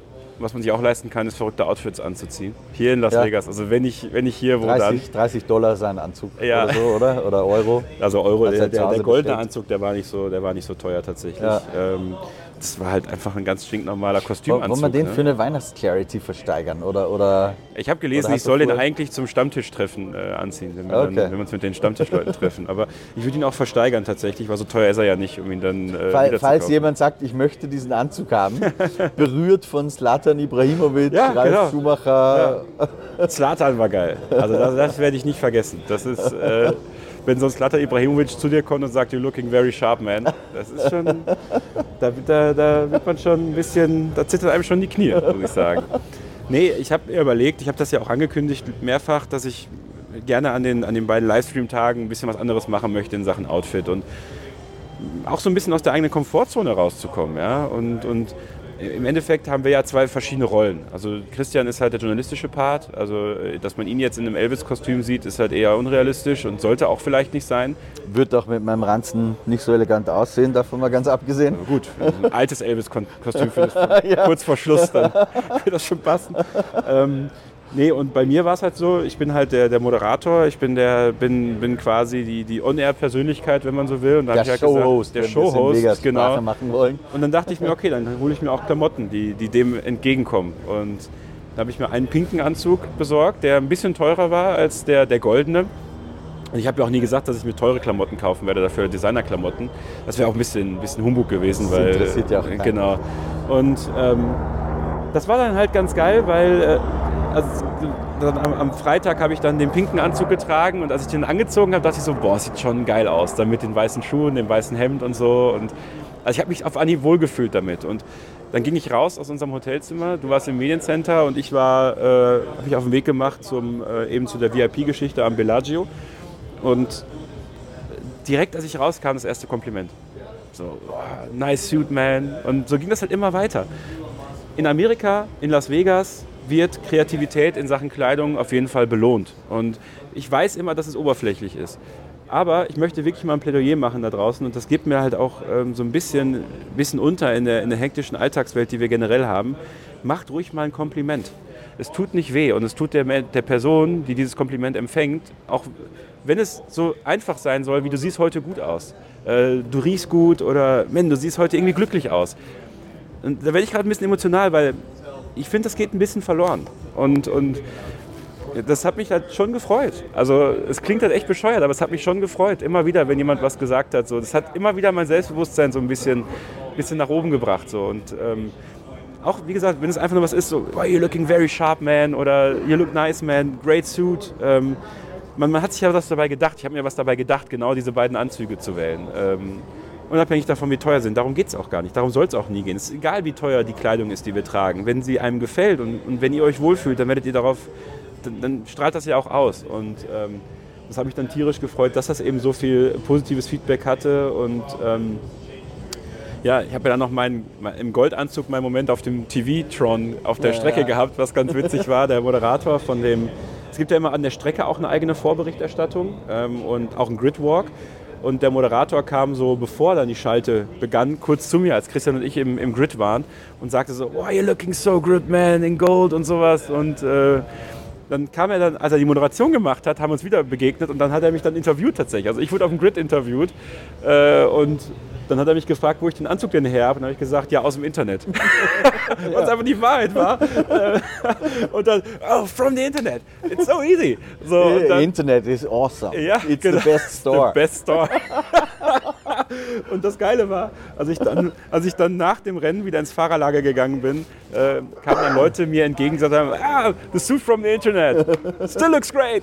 So, und, ähm, so, dass man so ein kleines, kleines Meme geworden ist, so an der Strecke, äh, die dies gesehen haben, darauf geachtet haben. Und äh, ja, wie gesagt, Slatan Ibrahimovic. Als ich gesehen habe, dass Slatan hier war, dachte ich so, komm, mit dem will ich doch gerne ein Foto machen. Aber es, ist halt, es war halt so voll im Grid. Ne? Also wirklich, es waren so viele Prominente da. Ja, ja, rappelvoll. Echt. Paris Hilton habe ich gesehen. Ähm, ja, die war auch da. Okay. Ähm, dann Lindsay Vonn war da, Terry Crews, äh, Schauspieler, äh, war da, mit dem habe ich auch ein Foto gemacht. Slatan, äh, war noch Shaquille O'Neal war da.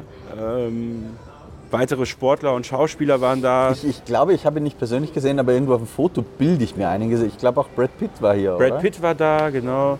Äh, Justin Bieber hat ja wohl die Zielflagge geschwenkt. Habe ich nur irgendwo aufgeschnappt. Ich ist wohl so. okay. Ist wohl so gewesen. Rihanna war da, aber okay. die war nicht im Grid.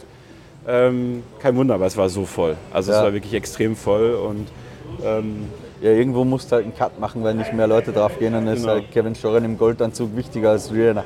Aber ich fand es toll, dass wir beide zusammen auf, auf, auf, auf den Grid konnten. Ja. Ähm, also das war auf jeden Fall eine coole Sache und ja, mich hat es einfach ähm, gefreut, dass die, dass die Outfits so gut angekommen sind, ja auch bei euch da draußen. Klar, ähm, es ist natürlich ein bisschen ähm, ungewohnt ja, für alle. Ähm, aber mir hat Spaß gemacht, ich habe mich wohlgefühlt damit und ich hoffe, das konnte ich auch ausstrahlen. Und äh, ja, würde ich immer wieder tun. Also wenn ich hier bin in Las Vegas, würde ich es immer wieder tun. Ne, ist halt die Frage, wie ich es in Ungarn machen, äh, mit dem pinken Anzug. Vermutlich nicht. Äh, obwohl, vielleicht auch gerade da wir sollte man es Falls wir mal Österreich gemeinsam machen sollten, da könnten wir uns beide Lederhosen kaufen. Boah, das wäre geil. Das wär auch cool, ich würde es machen, weil Sicherheit... Ich habe sogar eine. Echt? Ja, habe ich mal zum 80er von meiner Oma gekauft. Nice. Ja, ich würde es tun. Die wäscht man ja nicht. Nee, ehrlich. Die, die, müssen ja so speckig bleiben und so. Lederhose wäscht man nicht. Ich würde es tun. ähm, also nicht waschen, sondern die Lederhose anziehen. ähm, ja, also das war, war eine super Sache. Ähm, hat gibt auch ein tolles Spaß Foto gemacht. übrigens. Ähm, bei Sky haben sie sich ja auch so ein bisschen im Vegas-Style ja, angezogen. Ja, fand ich äh, cool. Peter Hardenacke und Ralf Schumacher. Ja. Und da gibt es auch ein Foto von, von dir und den beiden. Das können wir auch einblenden. Genau, das Stelle. können wir auch gerne einblenden. Und äh, die Fotos mit Slatan und Terry Crews habt ihr bestimmt auch schon gesehen jetzt. Also ähm, ja, super Sache, tolle Erfahrung und genauso wie ich es mir vorgestellt habe, ist es dann auch eigentlich geworden. Und äh, noch viel besser eigentlich, ne? weil wie gesagt, das positive Feedback darauf, äh, das finde ich halt hier echt gut in Amerika. Es ist halt wie gesagt, man muss halt immer wissen, es ist oberflächlich, die kennen einen ja nicht, aber vielleicht ist genau das auch manchmal einfach ganz gut, wenn es einfach ein nettes Wort ist. Ähm, ja. ja. Weißt, wir haben auch mal bei uns äh, in, in, im Freundeskreis uns auch mal gesagt, wir sollten uns einfach öfter mal ein bisschen umarmen und sagen, wir ja. mögen uns eigentlich ganz gern. Das klingt jetzt völlig bescheuert, ja. ähm, aber das, ich finde das auch wichtig. Ja. ja. So, und ansonsten muss man wirklich sagen, war das eine sehr, sehr spannende, interessante Reise auf jeden Fall nach Las Vegas. Sportlich muss man, glaube ich, festhalten, das Rennen da hinten in der Sportsbar läuft es auch noch mal, gerade in der Wiederholung. Ja, ähm, das Rennen konnte sich sehen lassen. Also das war tatsächlich mit Sicherheit eines der besten Rennen in dieser Saison. Und äh, etwas, wo die Formel 1, glaube ich, dann auch äh, darauf zurückblicken kann und sagen kann, das war eine extrem gelungene Premiere hier in Vegas. Ja, finde ich auch. Ähm, vor allem, es gab ja, wie gesagt, so ein bisschen Kritik im Vorfeld und dann war auch noch die Geschichte mit dem Gullideckel. Das hat alles nicht geholfen, erstmal um, um ich sag mal, bei den europäischen Hardcore-Fans äh, so richtig Vorfreude aufzubauen. Aber im Nachhinein muss man schon sagen, das Rennen war wirklich unterhaltsam. Ähm, jetzt war es natürlich ein klassischer Stadt-Grand Prix ja, mit all hier Grip. Das, natürlich ist es keine echte Rennstrecke, aber das Feedback der meisten Fahrer war dann auch, dass die Strecke im Rennen eigentlich unterhaltsamer war, als sie dachten. Ähm, ich glaube, Alex Elben war es, der äh, auch gesagt hat, sogar fahrerisch irgendwie anspruchsvoller, mhm. als er sich das im Vorfeld erwartet hatte, oder Oscar Piastri. Ich weiß jetzt nicht mehr genau, jedenfalls irgendein Fahrer hat das auch gesagt. Also es hat schon einen eigenen Charakter hier und das Rennen war wirklich toll. Also da kann man nichts sagen. Es wird auch bis zum Schluss um den, um den Sieg gekämpft mit echten Überholmanövern. Ja, ja. Wir kritisieren ja auch ganz häufig, Kevin, in der Redaktion regen wir uns da immer furchtbar drüber auf. Die meisten bei uns in der Redaktion sind eigentlich Gegner des DRS, weil man sagt, okay, es gibt zwar mehr Überholmanöver dadurch, aber wenn die jetzt nur den Flügel aufklappen und dann vorbeifahren, ohne dass sie sich anstrengen müssen, ist das ja eigentlich auch nicht so attraktiv anzuschauen. Ähm, hier war es sehr schön, weil das DRS zwar funktioniert hat und einen Faktor gehabt hat, aber es gab jetzt nicht diese klassischen ich fahre mal eben vorbei, ohne dass ich mich anstrengen muss, Manöver. Ja? Sondern ja. auch Leclerc gegen Perez gab es ja ein tolles Duell, wie ich finde, äh, mit wirklich auch äh, anspruchsvollen Überholmanövern. Also das, das hat schon echt ganz gut funktioniert. Warum hat das auch gut funktioniert? Weil der DRS-Faktor, haben wir auch in einem unserer Videos schon mal erklärt, aber wenn natürlich eine Strecke sehr low downforce ist, so wie Las Vegas, wo die Flügel eh schon flach sind, also ganz einfach in Video auf Formel 1, falls ihr uns da zuhört, gerade kann man das auch zeigen, wenn du einen Flügel in Barcelona von so auf so klappst, ist natürlich der Windschattenunterschied sehr viel größer, als wenn du eh schon ganz flach bist und dann noch ein bisschen flacher stellst. Ja. Ja. Das heißt, hier in Vegas ist der DRS-Effekt nicht so groß. Ähm, und das hat man auch gemerkt, aber ich finde, das war genau der richtige Rahmen. Ja. Weil es hat geholfen beim Überholen, aber es war nicht zu leicht. Absolut, weil ich meine, klar, das DRS war, glaube ich, vor Kurve 12 auf der langen Geraden, ne? Das habe ich jetzt ehrlich gesagt Also quasi da, wo, wo, Norris ja dann auch Ich glaube äh, schon, aber ich bin mir nicht tausendprozentig sicher. Weil das Überholen selbst in Kurve 12 ja nicht immer einfach war. Ja, ja durch, das, durch das Gripniveau, was nicht so hoch war. Da hattest, konntest du dich zwar rankämpfen mit DRS, aber wir haben es ja auch gesehen, dass, dass äh, Leclerc zum Beispiel sich da verbremst hat. Ja. Also es gab immer die Möglichkeit, einen Fehler zu machen. Ja. Und ich finde, das hat es auch sehr, sehr interessant gemacht. Auch Überholmanöver an Orten zu sehen, zum Beispiel die letzten Kurve. Da hat Lewis Hamilton ja echt zwei, drei richtig geile Manöver gezeigt, wo er sich dann innen reingestochen hat. Ja. Sowieso, Lewis Hamilton, vielleicht haben wir es ein bisschen falsch charakterisiert ähm, im, in, im, im, Stream am, am, Samstag, weil wir gesagt haben, unterm Radar gefahren. Er hat natürlich auch eine Aufholjagd gehabt, die sich sehen lassen hat. Nur es ist halt nur bis auf diese zwei, drei Momente, die gezeigt worden sind, halt nicht wirklich aufgefallen. Und deswegen ja. haben wir halt gesagt, es war eher unauffällig. Ähm, aber trotzdem hat er schon zwei, drei Ballmanöver geleistet, wo man sagen kann, boah, da in der letzten Kurve, die halt wirklich so wirklich Vollgas ging eigentlich, da reinzugehen und zu sagen, okay, ich committe ja. mich und überhole da jetzt. Ähm, das war super interessant. Ich hatte ein bisschen Sorge ja. wegen der Boxenausfahrt tatsächlich. Das ist nicht, weil du mich langweilst, sondern... Nee, das ich hatte alles ein bisschen ungewohnt Ich hatte ein bisschen Sorge wegen der Boxenausfahrt, weil ja sehr in den, in den Apex von Kurve 1 reingeht. Ähm, da aber gab's, da gab es auch ein paar ähm, Momente, sag ich mal. Ne? Mhm. Ja. ja.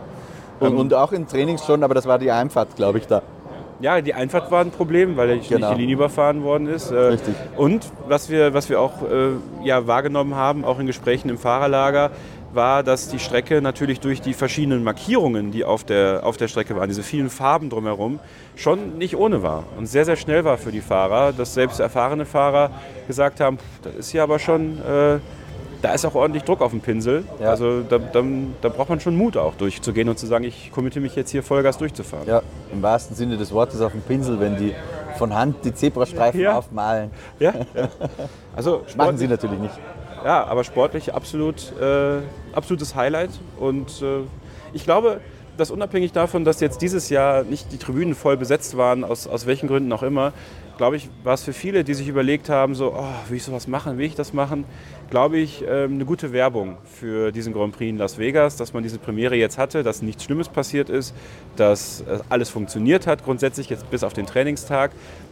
Da muss man Toto Wolf wahrscheinlich am Ende recht geben, redet jetzt Jetzt am Montag hast du gesagt, keiner mehr ja. von. Nächstes Jahr erst recht keiner mehr von, wenn dann diese ganzen Probleme mit Gullideckel keine mehr sind. Bis ähm, auf die Betroffenen halt, das bis auf die man nicht ganz unterschlagen. Nicht unterschlagen. Also das, ihr, ihr ja. wisst, wie wir es meinen.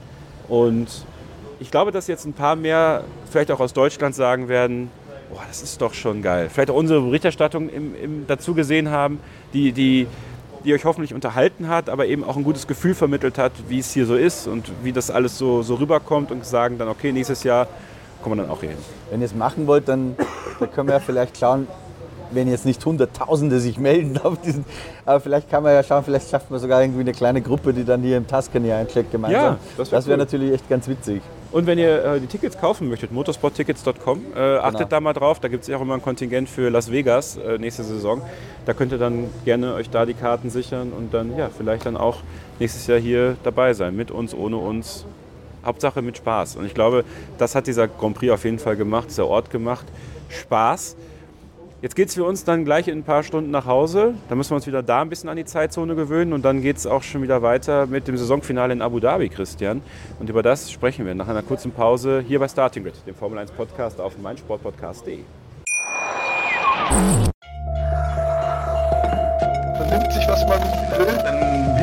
Gerüchte entstanden. Fast nichts davon stimmt. Tatort. Sport. Wenn Sporthelden zu Tätern oder Opfern werden, ermittelt Malte Asmus auf meinsportpodcast.de. Folge dem True Crime Podcast, denn manchmal ist Sport tatsächlich Mord. Nicht nur für Sportfans. Ein letztes Mal zurück hier bei Starting mit dem Formel 1 Podcast auf meinsportpodcast.de mit einer kleinen Vorschau auf den großen Preis von Abu Dhabi am nächsten Wochenende, Christian. Das Saisonfinale der Formel 1 Saison 2023, ähm, eine lange Saison geht zu Ende und ich bin ganz ehrlich, ich bin froh, dass sie es nächste Woche tut. Ja, dadurch, dass auch die Luft sportlich halt raus ist, es sind die ersten drei Plätze in der WM jetzt fix vergeben. Konstrukteursweltmeister steht fest. Da geht es noch um Platz zwei. Das ist das letzte große Rennen. Ich glaube, Mercedes ist vier Punkte noch vier vor Punkte Ferrari vor oder Ferrari, dahinter, ja. vier Punkte davor. Ähm, die Luft ist halt raus und dann ist auch gut, dass die Saison jetzt langsam zu Ende geht. Abu Dhabi wird nochmal ein tolles Finale. Da glitzert es und leuchtet es auch ziemlich. Ja. Im Yas Marina Paddock, der ist sehr schön auch übrigens, so wie hier in Vegas auch. Ähm, also ja, es tut es dann auch. Dann ist noch äh, Baku, Ja. die, die Gala ähm, die Woche drauf. Da werden wir uns auch was überlegen. Vielleicht habe ich schon drüber nachgedacht, ob wir vielleicht irgendwie einen Mitgliederstammtisch nach der Gala machen oder so. Okay. Da schauen wir mal. Aber ja, es ist, nee, es ist gut, dass es vorbei ist. Eine kräftezehrende, lange Saison gewesen. Ähm, wir haben noch ein paar Geschichten zu erzählen dann über den Winter. Ja. Und dann freuen wir uns schon wieder, wenn die neue Saison dann losgeht. Ja, ähm, der Rank Drivers Test ist auch noch. Genau. Nach dem Saisonfinale in Abu Dhabi Es sind noch einige junge Fahrer im Einsatz, die natürlich hoffen, sich da ein bisschen zu bewerben, auch für freie Cockpits in den nächsten Jahren. Wir wissen immer noch nicht, was mit Logan Sargent bei Williams passiert. Richtig. Also der ist noch nicht fixiert. Lance Stroll so gesehen auch noch nicht fix fixiert, aber da gehen wir Ja. natürlich davon aus, der wird nächstes Jahr auch noch fahren. L- Logan Sargent übrigens sehr interessant, finde ich, damit wir ein bisschen über Sport auch reden, hat hier ein für seine Verhältnisse sehr gutes Wochenende abgeliefert. Also man sieht jetzt bei ihm schon echt eine, eine Kurve nach oben, finde ich. Ähm, trotzdem bin ich ja immer der Kritiker so ein bisschen, weil ich gesagt habe, ja, er war auch hier im Qualifying wieder zwei Zehntel hinter Elbern. Ich sag mal so, wäre das die ganze Saison so gewesen ähm, und wäre so dran gewesen, dann gäbe es die Diskussion ja wahrscheinlich gar nicht. Das Problem ist jetzt halt, er kann es halt nicht mehr wirklich konsolidieren. Ja, das Ja. ist einfach relativ spät. Ich, ich habe so ein Gefühl, weil es ja auch nicht so ist, dass es die Kandidaten gäbe, wo man sagt, die drängen sich regelrecht auf, dass man sie reinsetzt, dass er vielleicht schon eine Chance hat, tatsächlich bei Williams zu bleiben. Weil ich auch James Vowles so von, von der Persönlichkeitsstruktur her für einen Teamchef halte, der sagt, äh, ich tick ein bisschen anders als Red Bull, da wird schnell mal ein Fahrer durchgehetzt, wenn man sagt, das ist kein Weltmeister, dann probieren wir den nächsten aus. Bei Williams kann ich mir vorstellen, dass man eher über die Schiene kommt, wir geben einem jungen Fahrer jetzt das Vertrauen, geben ihm nochmal eine Chance. Also vielleicht sitzt Logan Sargent da tatsächlich drin. Ich weiß es nicht, ich habe mit keinem von Williams drüber gesprochen, das ist jetzt nur mein, mein Bauchgefühl sozusagen. Aber es gibt eben nicht den Kandidaten, wo man sagt, auch in der Formel 2, der ist es jetzt. Ja, das ist der neue Lewis Hamilton. Ähm, Das stimmt. Deswegen ist, hat er vielleicht eine Chance, dass er tatsächlich da drin bleibt. Mick Schumacher, vielleicht das ganz kurz erwähnt, wäre ja ein offensichtlicher Kandidat auch. Da deutet ja sehr viel darauf hin, obwohl es da auch ruhig drum geworden ist jetzt in letzter Zeit, dass er wahrscheinlich eher Alpin fahren wird, leider nicht in der Formel 1, sondern wenn dann eher in Le Mans bei der WRC vielleicht oder irgendwas anderes macht. Da hört man nach wie vor, dass man bei Williams äh, nicht sagt, okay, Mick Schumacher, Logan Sargent, den Tausch würde man unbedingt machen, warum auch immer. Ist halt so für mich. War auch hier am Wochenende, habe ich gesehen.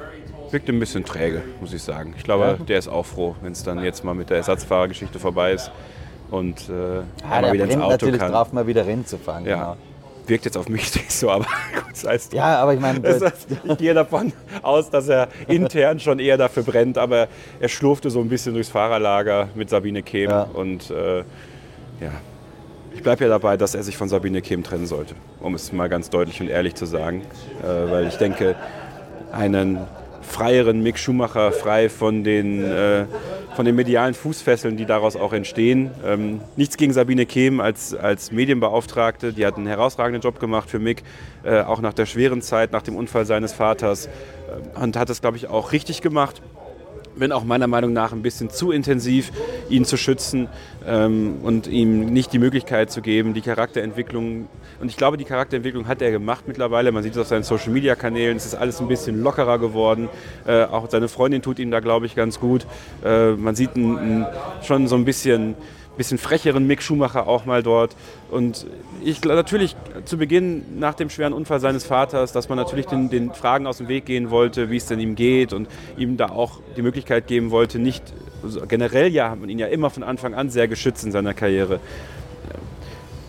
Ich denke, die Zeit ist gekommen, dass dass Mick sagt, ähnlich wie, wie Michael das damals mit Willi Weber gemacht hat, natürlich da aus anderen äh, Gründen auch teilweise, zu sagen, ich mache mal was Neues, ich versuche was Neues es steht mir natürlich nicht zu, dieses Urteil vorzunehmen. Ich weiß das.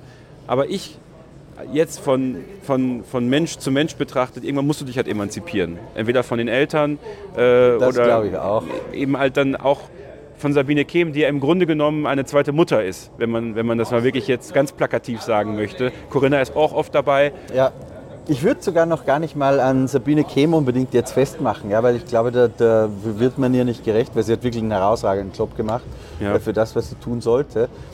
Aber du musst dich einfach irgendwann mal lösen. Ja, jeder von uns zieht irgendwann mal aus zu Hause. Genau. Ähm, Max Verstappen erinnere ich mich auch noch Ja. in äh, so 2018, 19. Ähm, da hat er sich auch von Jos so ein bisschen gelöst. Ja, der ist zwar immer noch dabei, aber ist nicht mehr so diese dominierende Figur, sage ich mal, die auch entscheidet. Deshalb noch mit, Ja. jetzt mehr als Gast, früher Ja, genau. tatsächlich als Managervater. Ja, Ähm, als Papa ist jetzt einfach mit. genau. Und dann glaube ich auch, dass Mick eine tolle Entwicklung nehmen wird, auch als Persönlichkeit und so mit, wirklich mit Ecken und Kanten, weil da haben wir auch dieses Wochenende mal drüber gesprochen, Kevin. Ähm, als ich gesagt habe, es schimpfen alle so über die Jungen, Logan Sargent ist so glatt, Mick ist so glatt und so, ja, stimmt. Äh, Ich erinnere mich da so an die Zeit, als ich angefangen habe mit Formel 1, da war ich ja noch nicht ähm, so regelmäßig im Paddock dabei, aber ich weiß noch die Generation Alonso, Kimi Räikkönen, Jensen Button vor allem, was wurde nicht geschimpft über diese jungen Wilden, so hießen sie damals, Ja. ähm, weil sie alle so aalglatt sind, nichts sagen, keinen Spruch raushauen, keine Ecken und Kanten haben. Und was sind das heute, äh, 15, 20 Jahre später, für großartige Typen? Ja, Kimi, äh, Jensen Button, Fernando Alonso, da reden heute alle über die Charaktere drüber. Und genauso war es halt früher auch, als die kamen, ja, da hieß es immer, ja, Gerhard Berger und Jean Alesi, das sind die großartigen Typen und, und die Buttons und so kannst du in die Tonne schmeißen. Und irgendwann, als die Bergers und Alesis mal angefangen haben, haben alle gerotzt wahrscheinlich, weil die nicht so äh, Persönlichkeiten sind wie ein Villeneuve und ein, weiß ich nicht, fällt mir jetzt gerade keiner ein aus der Jackie Zeit. X. Jackie, ja, zum Beispiel. Ja. Also das ist einfach so ein bisschen der Lauf der Dinge auch immer, glaube ich, dass früher war halt alles besser, da neigt man einfach dazu, das so zu sehen. Ja.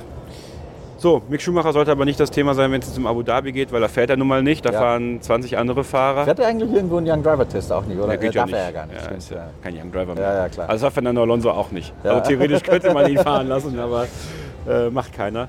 Ähm, ja, Abu Dhabi. Du hast es gesagt, es geht um die Vize-Weltmeisterschaft bei den Konstrukteuren. War ja auch so ein bisschen der Hintergrund, weswegen Mercedes sich quergestellt hat beim Gnadengesuch von Carlos Sainz. Da kann man drüber denken, wie man möchte. Ich glaube, aus, aus Wettbewerbersicht und natürlich im sportlichen Wettbewerb will man immer am Ende seinen größten Vorteil daraus ziehen, weil es auch finanziell um einiges geht. Ah, natürlich zeigt mir, zeigt mir ein Fußballteam, das im WM-Finale sagt, äh, der Schiedsrichter entscheidet keinen Elfmeter wegen Handspiel und dann kommt der Captain des anderen Teams und sagt, nee, du, gib denen den Genau. Elfer. Ja, ja, ja. Ähm, weil das war, also das ist natürlich Quatsch. Das Ja. wollen wir gar nicht Mercedes irgendwie einen schwarzen Peter zuschieben, das hätte jeder so gemacht. Vier Punkte ist aber ein kleines Polster. Ja, das Also- ist so. Und Frage halt, ob in Abu Dhabi der Mercedes oder der Ferrari besser sein wird. Ne? Also eins, glaube ich, können wir sportlich vorausschauend auf Abu Dhabi so ein bisschen sagen, es hat überhaupt nichts mit dem zu tun, was hier in Vegas passiert ist. Also ich glaube, die, die Lektionen, die wir in Vegas gelernt haben, gelten nicht für Abu Dhabi. Ferrari hat es ja sehr, sehr gut im Griff gehabt hier mit den Reifen.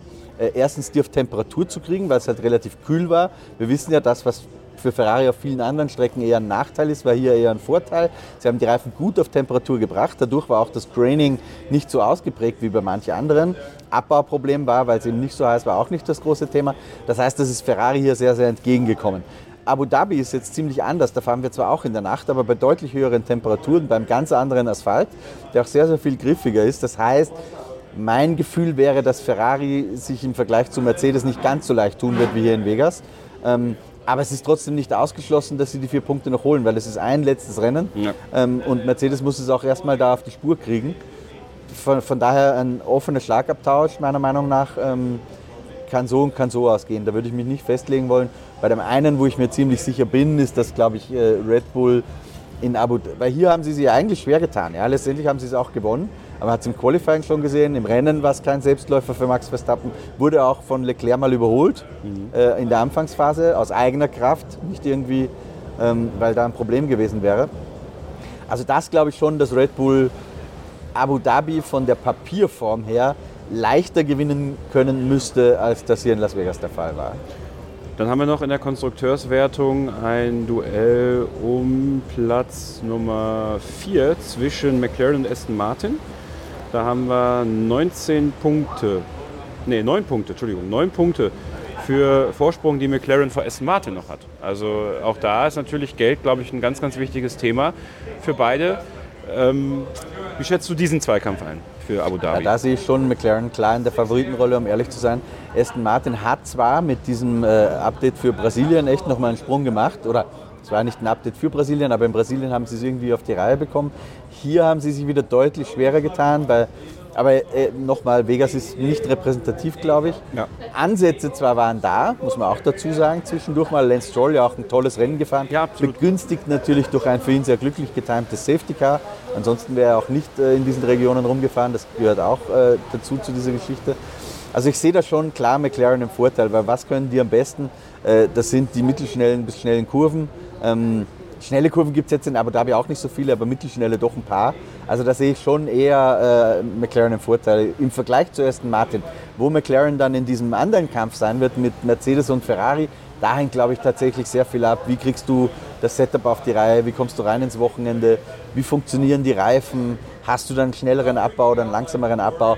Das zu prognostizieren, das habe ich mir in dieser Saison irgendwie abgewöhnt, weil das wirklich teilweise von Rennwochenende zu Rennwochenende einfach sehr stark gewechselt hat. Es sind die gleichen Reifenmischungen jetzt äh, in Abu Dhabi, wie sie hier waren. Also da haben die Teams zumindest äh, zwei gleiche äh, Mischungen vor der Brust, aber Abbau, Graining, das ist alles ganz anders ja. in Abu Dhabi, als es hier in Las Vegas war. Dann haben wir noch zwei weitere Teamduelle um Platz 7, Williams gegen Alpha Tauri. Williams aktuell mit sieben Punkten Vorsprung vor Alpha Tauri. Glaubst du, die Tauris können da noch mal ran?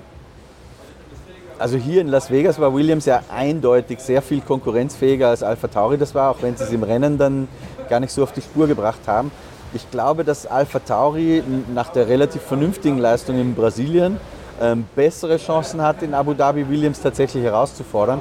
Aber in den Regionen, wo die beiden Teams fahren, wo wir ja realistischerweise von einem, wenn es gut läuft, 6., 7., 8., 9., 10. Platz sprechen, da musst du halt sieben Punkte auch erstmal rausschnitzen. Ja? ja. Und von daher sehe ich äh, Vorteil schon bei Williams. Ähm, gibt auch die ganz lange Gerade ja in Abu Dhabi, das kommt auch eher Williams mhm. entgegen. Ähm, da hat Nick Güldenberg gesagt, äh, der Logan Sargent war schnell wie ein Dartpfeil auf den Geraden. Das fand ich auch ganz cool, war kein Weg dran vorbeizufinden. Also meines Erachtens nach Vorteil Williams, aber in Abu Dhabi selbst äh, kann ich mir vorstellen, dass Williams und Alpha Tauri sogar halbwegs auf Augenhöhe sein werden. Nico Hülkenberg, natürlich auch Teil des letzten Teamduells um den letzten Platz in der Konstrukteurswertung. Und die rote Laterne möchte natürlich keiner haben in der Formel 1.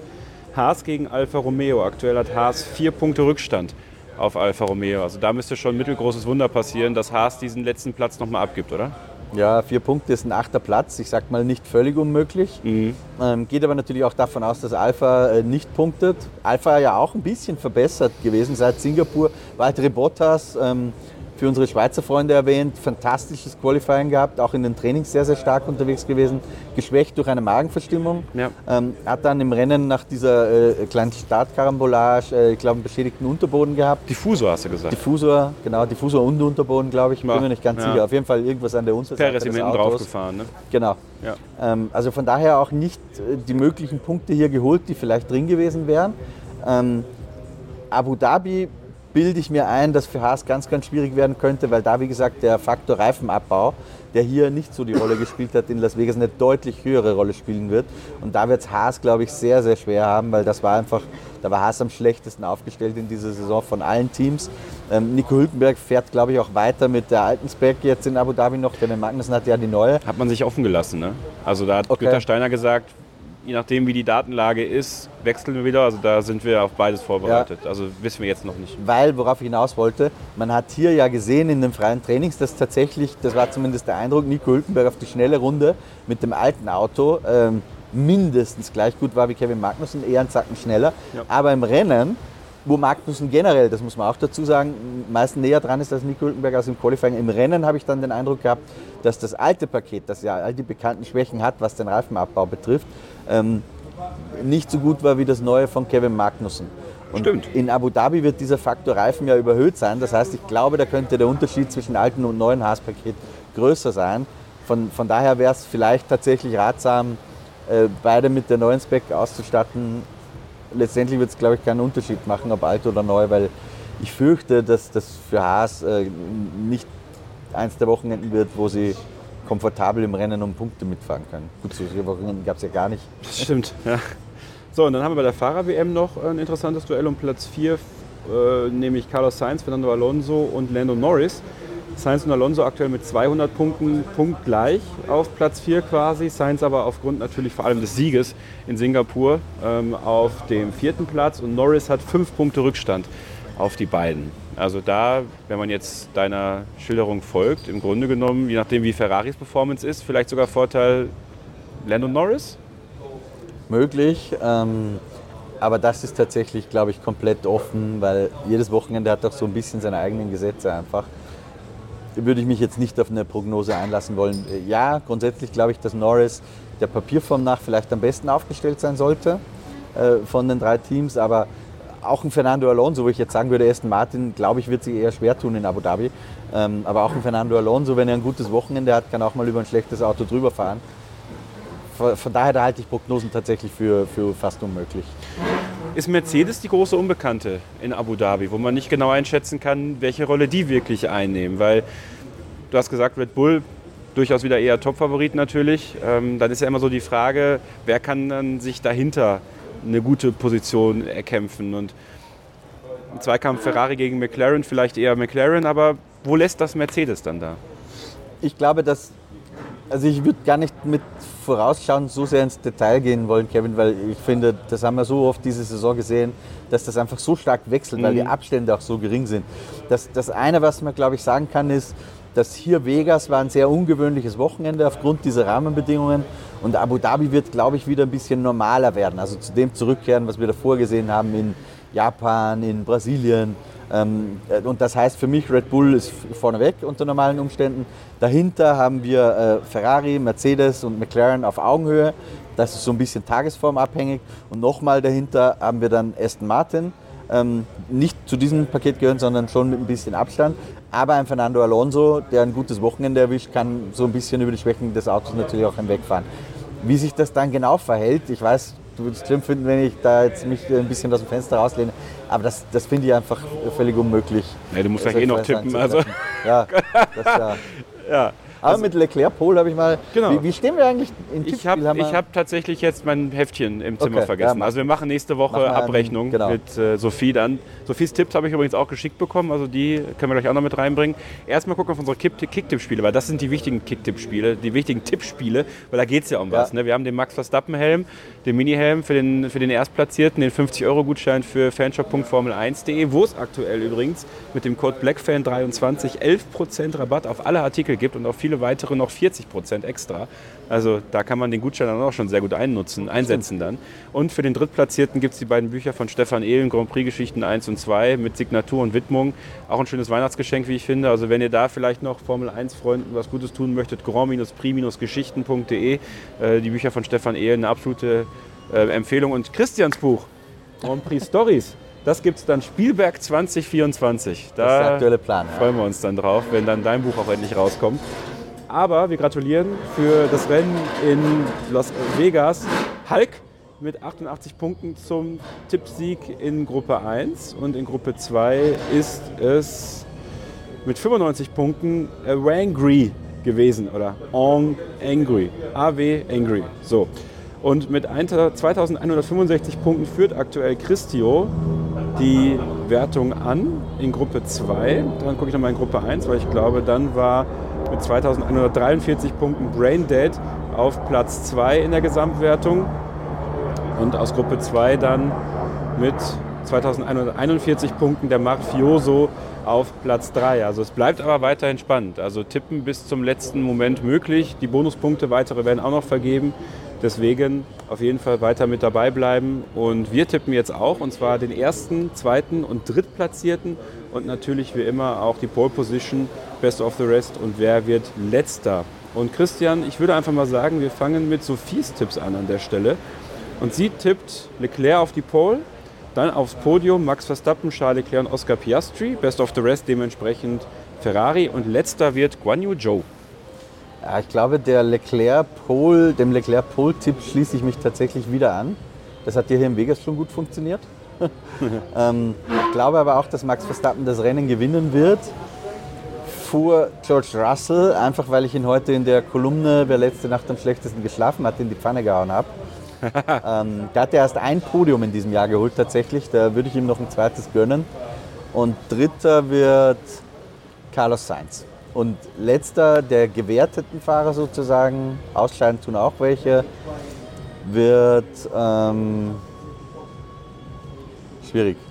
Ähm, ich sage Pierre Gasly, weil irgendwas schief läuft. Okay. Der Pierre Gasly haben wir noch nie diese Saison auf den letzten Platz gezippt. Da ja. müsste ich schon wirklich drüber nachdenken, ob das mal der Fall war. Ähm ja, ich glaube, auch. Charles Leclerc hat jetzt die Form, die er braucht, um auch gegen seinen Teamkollegen Carlos Sainz, glaube ich, nicht mehr den kürzeren zu ziehen in der Qualifikation.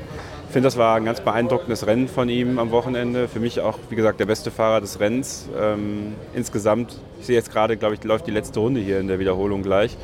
Setzt er gleich zum Überholmanöver gegen Sergio. Perez an. Ähm, ja, Charles Leclerc gewinnt die Qualifikation, ja, wird Pole-Setter gewinnt das Rennen aber nicht. Das gewinnt Max Verstappen, da gehe ich bei Sophie mit. Äh, Verstappen, Leclerc auf Platz 3, Lando Norris, äh, nicht Oscar Piastri. Best of the Rest dementsprechend Ferrari und letzter platzierter Fahrer, letzter gewetteter Fahrer Kevin Magnussen, glaube ich.